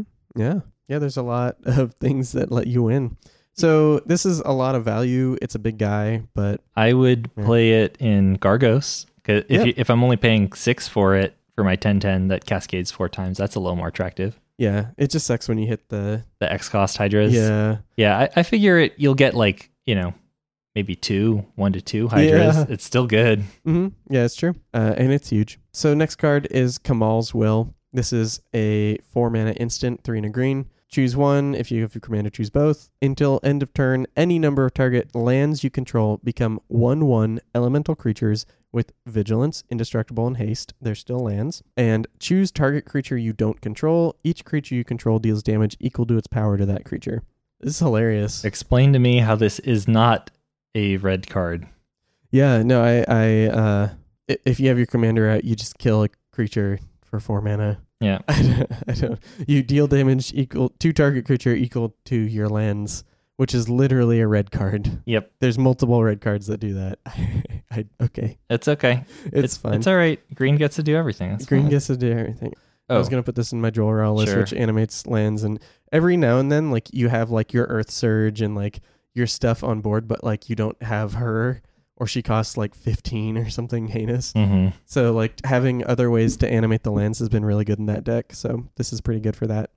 And then having the Oingo Boingo just kill something that's in the way isn't bad either. Do you want to read the next one? Court of Bounty, two green green for an enchantment. When it enters the battlefield, you become the monarch. At the beginning of your upkeep, you may put a land card from your hand onto the battlefield. If you're the monarch, instead you may put a creature or land card from your hand onto the battlefield. Um, eh, that's fine. This is fine. I think the the the failsafe on this is great. If you're the monarch, you drew cards, so it replaces itself.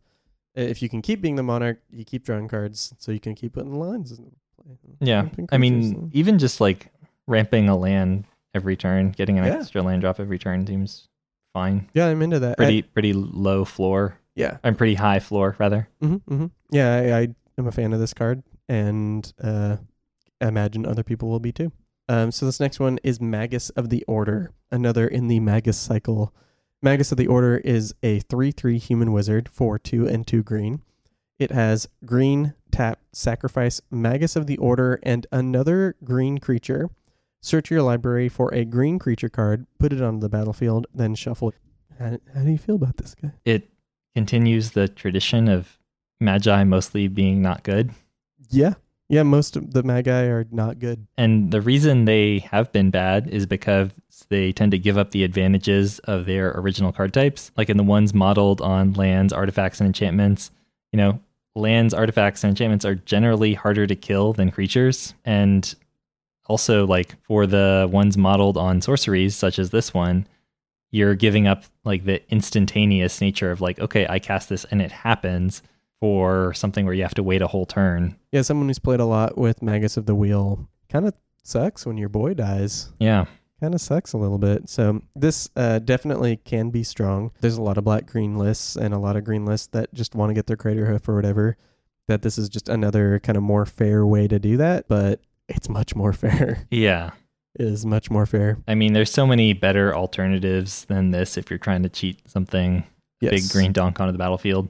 Oh yeah. Maybe if I was in a commander that granted haste, like if I was in a I was in like um, Samut or um, maybe Xenagos. Oh Well, no, because yeah, then you you don't have the thing to give it. yeah, never mind. Just just like Samut then, Yeah, maybe. that's probably the best place for this. Yeah. But it's just not a very good card because there's just so many better options. we only have one more green card for the day, and then I don't have much to say about it. So, Yeah. This is Rootweaver Druid. It is a 2 1 elf druid for 2 and a green. When Rootweaver Druid enters the battlefield, each opponent may search their library for up to three basic land cards. They each put one of the cards onto the battlefield tapped under your control, and the rest on the battlefield tapped under their control. Then each player who searched their library this way shuffles it. The only really notable thing about this is that like this gets way better in like a bigger game. Mm-hmm. like this the difference between playing this in a four player game and a six player game is like so massive. Definitely escalates the game in the same way that like Belby does. But uh, that one you can kind of abuse and you can kind of build around. This is just one of the cards in the 99. It ramps your opponent's to two mana. I don't know. I'm not gonna play this probably. Uh, I don't love this. It's hard to count on it, and it like really helps your opponents. Like they get to untap their lands and use them. And they pick what you get. So I'm I'm not in love with this card. I probably wouldn't run it. Yeah. And my guess is we're gonna see it in people's like group, Group hug, hug. lists. Yeah, that's Yeah. what I'm assuming. So this next card is is we're in the artifacts now. It is Blade Griff prototype. It is a 3-2 flyer for 5 mana. It's an artifact creature griffin. Whenever Blade Griff prototype deals combat damage to a player, destroy target non-land permanent of that player's choice that one of your opponents controls. Most of the time, you hit someone with it, they go, "Oh, blow that up." It's something that either they want dead, or usually the table's gonna want dead, as I'm assuming. The the line I'm imagining is like, hey, if I hit you for three, will you blow up that uh, great henge? Yeah, yeah. This is a great example of a politics card, honestly. And then the fact that like when it is down to one on one, it it works still. Like you go like, all right, what permanent do you want to blow up of yours? like that is great because a lot of times with these cards they get bad when it's just you and an opponent, and this one doesn't. Like they blow up their worst thing, but they still blow up their worst thing. like yeah. it's still doing some work for you even in the late game. Where would I play this? I guess that's the first question I should ask. Well, It's the best Griffin of all time for your Zuberi Golden Feather deck. I know everyone with the Zuberi decks is just raising their hands. in the yeah. air. Yeah. Yeah. Other than that, I think it'll find its way into colorless decks and Mhm. like artifact heavy monocolor decks. It seemed like it might be good in, say, Purphoros 2.0. Just Yeah. like giving it haste is pretty good. Similarly, uh, Urabrask grants haste. Feldon can get it down a little bit earlier, give Yeah. it haste. Kiki Jiki makes a token copy with haste, and you know you can get multiple triggers per turn after that. Seems good. Yeah. Yeah. So in general, I like this card. Like I'm gonna try and find places to play it. This next one is called Horizon Stone. It is a rare artifact, costs five. If you would lose unspent mana, that mana becomes colorless instead. Where would you play this card? Like why why would you want this card? I don't know if I do want this card. mm-hmm. There's yep, yeah, I agree. like uh i mean i was pretty down on leyline tyrant when that came out in uh zendikar rising. And it i think my skepticism was borne out because leyline tyrant has seen Almost Pretty- no adoption. yeah very little. This is even more expensive which means you have to expect to save even more mana. And it's like what deck are you playing that will pass the turn with five unspent mana and just not be able to use it? Or just a bunch of unspent mana that it can't use? Yeah. Neheb 2.0, but honestly, like w- once you're like rolling with Neheb, you can probably just win. Like you, it's not the mana that's the problem; it's the gas. Yeah, exactly. Because I was thinking like the one place I actually would want to play Leyline Tyrant is Nikya of the Old Ways. So like a five mana five five, you can't cast non creature spells but double your mana, basically like mana flare for yourself. That's the place I'd play Leyline Tyrant because it's just like, but that's that's it. I wouldn't play Horizon Stone in that list. Like that's way worse. Yeah, When Leyline Tyrant dies and you do have all that mana, you can kill something. With this, this dies, you go, oh no. Mhm. Oh no, Dang my, it. my 12 mana. And yeah. All right, take a look at what card is next. Yes, I, I see it. I, I can see it. Um, so this next card is Jeweled Lotus. This is a mythic rare artifact. It costs zero. It has tap, sacrifice Jeweled Lotus, add three mana of any one color. Spend this mana only to cast your commander. Would you like to uh, begin the uh, the uh, discussion here? Sure, I'll I'll throw the first punch. Yeah. I am really not a fan of this card. I Yes. don't want it to exist. We've talked on the show before. I think that the format would probably be better if Mana Crypt and Sol Ring were not legal. I don't like what fast mana like this enables. It kind of just leads Yeah. to non games. It's not especially fun if your opponent is able to get down their commander on like turn one Oh yeah. uh, and then just go off from there while your you know your turn one is nothing and your turn two is arcane signet Yes. No, I totally agree. I think that my biggest gripe with this card is like I understand I think I am accurately assessing its power level. There are going to be games where you bust out your commander turn 1, it dies, you can't cast it for extra long, whatever. That's not what I'm worried about. What I'm worried about is like there's nothing about this card that is fun. There's nothing about this card that is going to lead to like enhanced gameplay. Everything about this card is a feel bad from like the price tag on it to the game patterns that it like pushes. So it's not that this card is so busted it's going to break the format. It's not that this card is a menace and it's going to uh, make people quit or anything like that. It's just that like there's literally no way that this card can impact a game in a positive way yeah and that sucks. That's terrible. yeah this definitely doesn't go in every deck There's, Yeah. i can point to a bunch of my decks that it just doesn't make sense in Mhm. like you know i've got a kestia deck and that deck you know kind of requires some setup ideally i am playing uh, enchantment creatures on turns one two and three so like powering and of course like it's a four cmc commander with three colors so hmm the benefit is not huge off of this. Yeah, exactly. But there are like, you know, a bunch of decks I have where it would be really messed up. Like Yeah. getting my Neheb down on turn two and like starting the combo on turn three. Yeah, I wish this existed. Uh, I ran all the fast mana cards in my like Arjun deck. I wish this existed when I had that deck together because the problem with that deck is you need a six mana permanent before you can start doing your thing. hmm And I'm gonna get my cards back. I don't care about cards in hand, so like that that would have been great. Like so many of my lists, it would have been great. I had a Zirilan of the Claw list with like big red dragons. You can't start playing till your five mana commanders down. Like playing them on turn one or two Yeah. changes the whole dynamic of the game. Like there's so many commanders. I I know it's not every commander that is like, oh heck yeah, put that Lotus in here, but it's enough of them that it's going to uh, maintain the price tag. And the difference between like a turn one Talrand and a turn four Talrand is insane. Yeah. Incredible. Like there's just some commanders that it's completely absurd with. Yeah. Just like you're just off to the races in a way that no one is going to be able to compete with. And those are probably going to be non-games. And that's what I mean. Like it's going to be a non-game. People aren't going to have a good time. And then what you shuffle up and hope they don't draw their lotus like Mhm. like it's not a good thing. Don't want this card to exist. Yeah. There so there was one this is kind of to bring up there's a lot of discourse about this card on Twitter, on Reddit, on the internet at large, Tumblr, wherever. I think one of the interesting points and I think one of the debates about this card is there are some people that they're talking about fast mana and they're like, do we want all the fast mana that already exists to be the only fast mana that exists?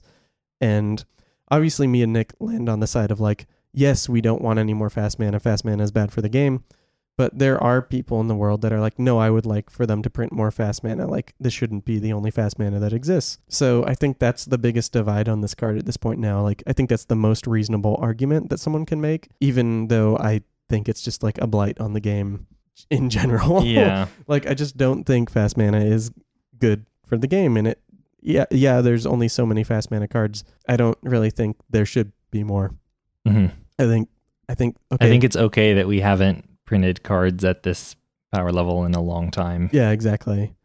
So yeah, it just everything about it. It's gonna it's it's FOMO. Like you, if you don't buy the set, you don't get the Lotus.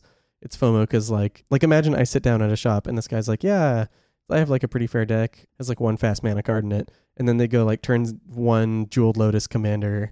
I'm gonna feel like they lied to me, even though the rest of their deck might be totally reasonable and totally fine. Yeah, there's enough variance in the format. This is not the kind of variance that we want. Yes, exactly. Like we're 100 card singleton, okay? We're going to have very different games every time, but the variance should be determined by like which cards you draw, what cards you see. Like it shouldn't be the kind of variance where like either this card wins me the game single-handedly or does or does nothing. yeah. Yeah, no, I completely agree with that. I think that's the the take that I mean, obviously that's the take we have. We just said it, but it's it just I am upset. I, I don't fully understand like the reason for printing this card. I think that I feel like this set was going to draw plenty of people without needing to Yeah. print this chase, particular chase method. Well, and also like like the- everyone seemed pretty excited about it. Yeah, and there's also just reprints that were going to draw attention. Like Vampiric Tutor is going to get a reprint in the set. Scroll set. rack. Scroll Rack is going to get a reprint. Like they they were. If you listen to our decelerating the format episode, these are things that we mentioned, and it was like, oh, cool, they're doing them. They're putting them in this set.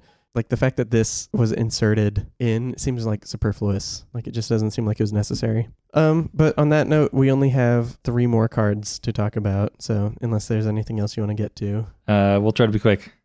yeah, there's not too much to say about the last few guys. All right. Uh, this next one is Phyrexian Triniform, nine mana for a nine nine golem. When it di- or artifact creature golem. When it dies, create three three three colorless golem artifact creature tokens, and then it has Encore for twelve. And just a reminder, Encore is you can pay twelve and exile this card from your graveyard. And for each opponent, create a token copy that attacks that opponent this turn if able. With it has haste, and you sacrifice it at the beginning of the next end step. And you can only Encore as sorcery. Yes, so you get a big nine nine. The nine nine dies and gets you three threes. You can encore and get presumably a ton of three threes. Where would you play this? I mean, this uh, honestly, this card's awesome. Yeah. This card's sweet. There are a couple good commanders that can cheat the, the cost pretty easily. If you're running like a red reanimator or sneak attack style deck like Feldon, Purphoros, Daretti, all of them can pretty easily get this into your yard just via rummaging effects. And then Feldon and Daretti can do that pretty easily. And then reanimate it. Purphoros can just drop it into play, swing with it, get your three threes for the low, low price of three mana. I know, crazy. Uh, and then Whisper, Blood Liturgist, is another good commander that can uh, just keep spinning, keep Yeah, tossing it in and out of your graveyard and accruing value the whole time. Yeah, I love like Wormcoil engine and lists that can really make use of the tokens like that.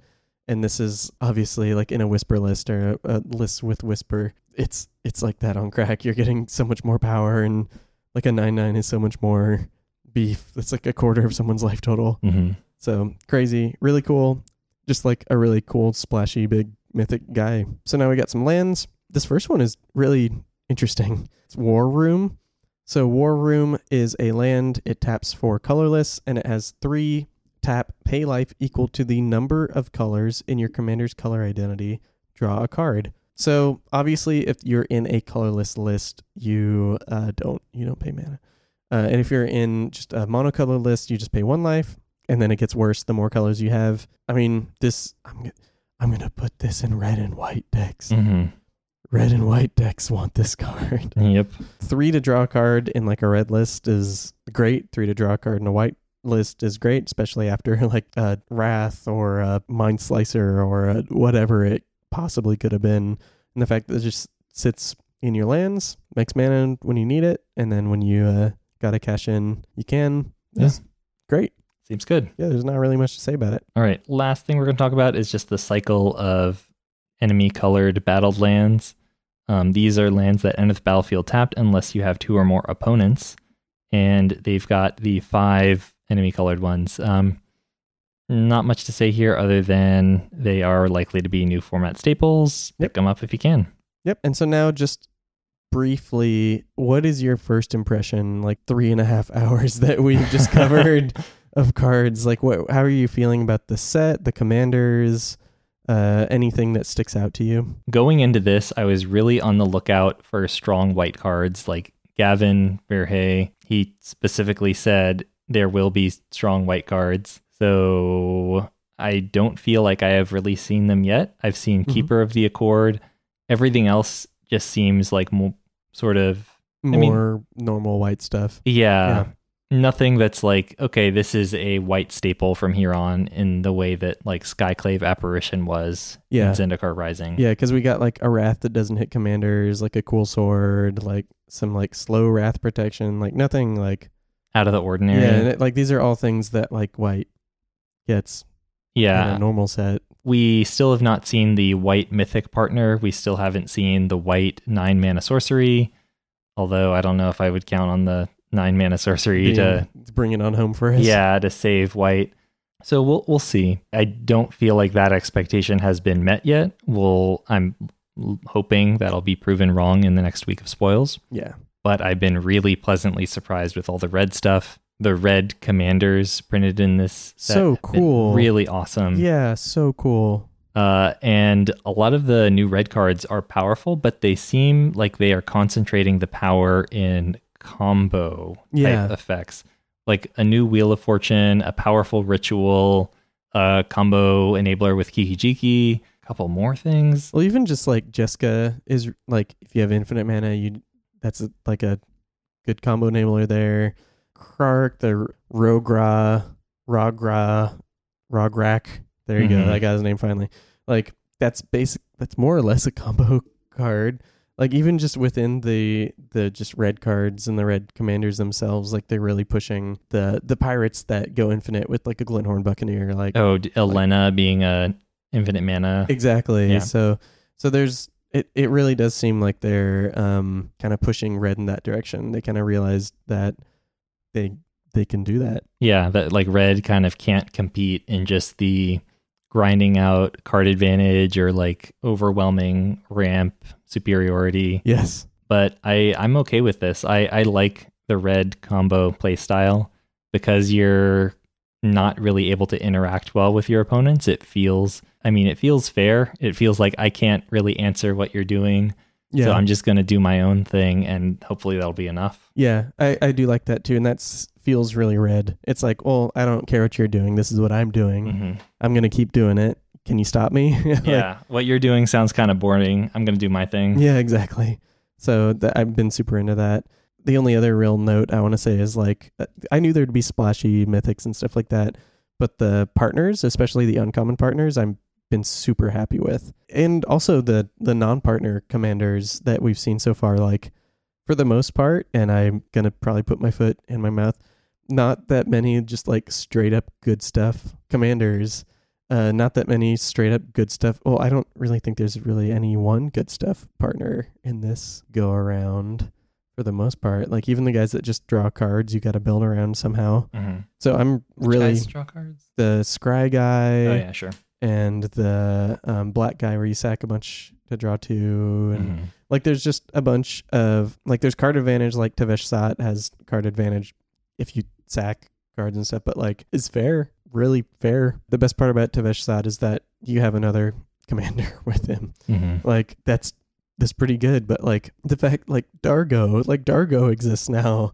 Oh, I love. seven five pirate. Is Yes. insa- like that card is insane, and it's but in a good way, and like all this stuff. It doesn't like they didn't really give green too many crazy absurd things other than that like weird damage spell. Like Kamahl is like fine overall power level and like where things are going, with the exception of like the white cards, like you mentioned.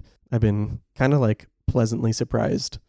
I would say I'm like really excited to actually play with a lot of these cards, and for the most part, it doesn't look like anything format breaking Mhm. is really going to be dropped into the format because like as much as i hate jeweled lotus it's not going to destroy commander Yeah. it it's it just sucks it just sucks that the card exists it doesn't matter in the grand scheme of things Yeah, I see Jeweled Lotus as very similar to Mana Vault. I think that they are used in very similar, or going to be Yeah. used in very similar ways. yeah And Mana Vault isn't. I mean, it's very good in a number of decks, but again, it's not going to break the format yeah i want to see how many or how many decks, it's in. yeah yeah. 37,000 decks. So that's a decent amount. And it's played in decks that I w- will probably play Jeweled Lotus in, honestly. It's like Godo, Urza, Arcum Dagsson, Teferi Temporal Archmage. Urza, Duretti. Urza, yeah, like Circu. This is hilarious. I probably I would probably play in Circu too to get things going faster. And I think that's what we're going to see. It's just like kind of lame that we're getting something like that again. Yep. But if you were here, if you're with us, congratulations. We're this was a very long episode even for us, uh, especially to record. Uh, you can't see we're we're sweating. We've gone through all of our provisions. There's a, a pile of garbage in the corner. We send help, but you made it. Uh, you probably comfy in your car or your house, listening, studying, wherever you're doing, doing dishes. Uh, and thank you, thank you so much for getting this far. Make sure you hydrate, get some rest, because we're going to have another episode of similar length in a week. Yep. Um, but then we're done, and then we have some more cool stuff. So, yeah, do you want to thank the patrons, and then we'll head out? Sure. Uh, I want to give a brief thank you to our Patreon patrons. They are Bradley, Gustav, Ryan, Mark, Addison, Mason, Rick, Laser, Raphael, Kyle, Charlotte, Andrew, Tom, The White Clays, Aubrey, Hannah, Anthony, Andy, Dylan, James, Justin, Logan, Roger, David, Evan, Bryce, Dylan, Benjamin, Jason, Kyle, Jerry, Brandon, Amon, Kevin, Kydell, and Jeremy. Thank you all for supporting the show. And if you're not currently a Patreon patron but would like to become one, please check us out at patreon.com slash commander theory. Thanks for listening. If any of you theorists want to get in touch with us, I am at Commander Theory on Twitter and Tumblr, and Zach is at Fat Bartleby on Twitter.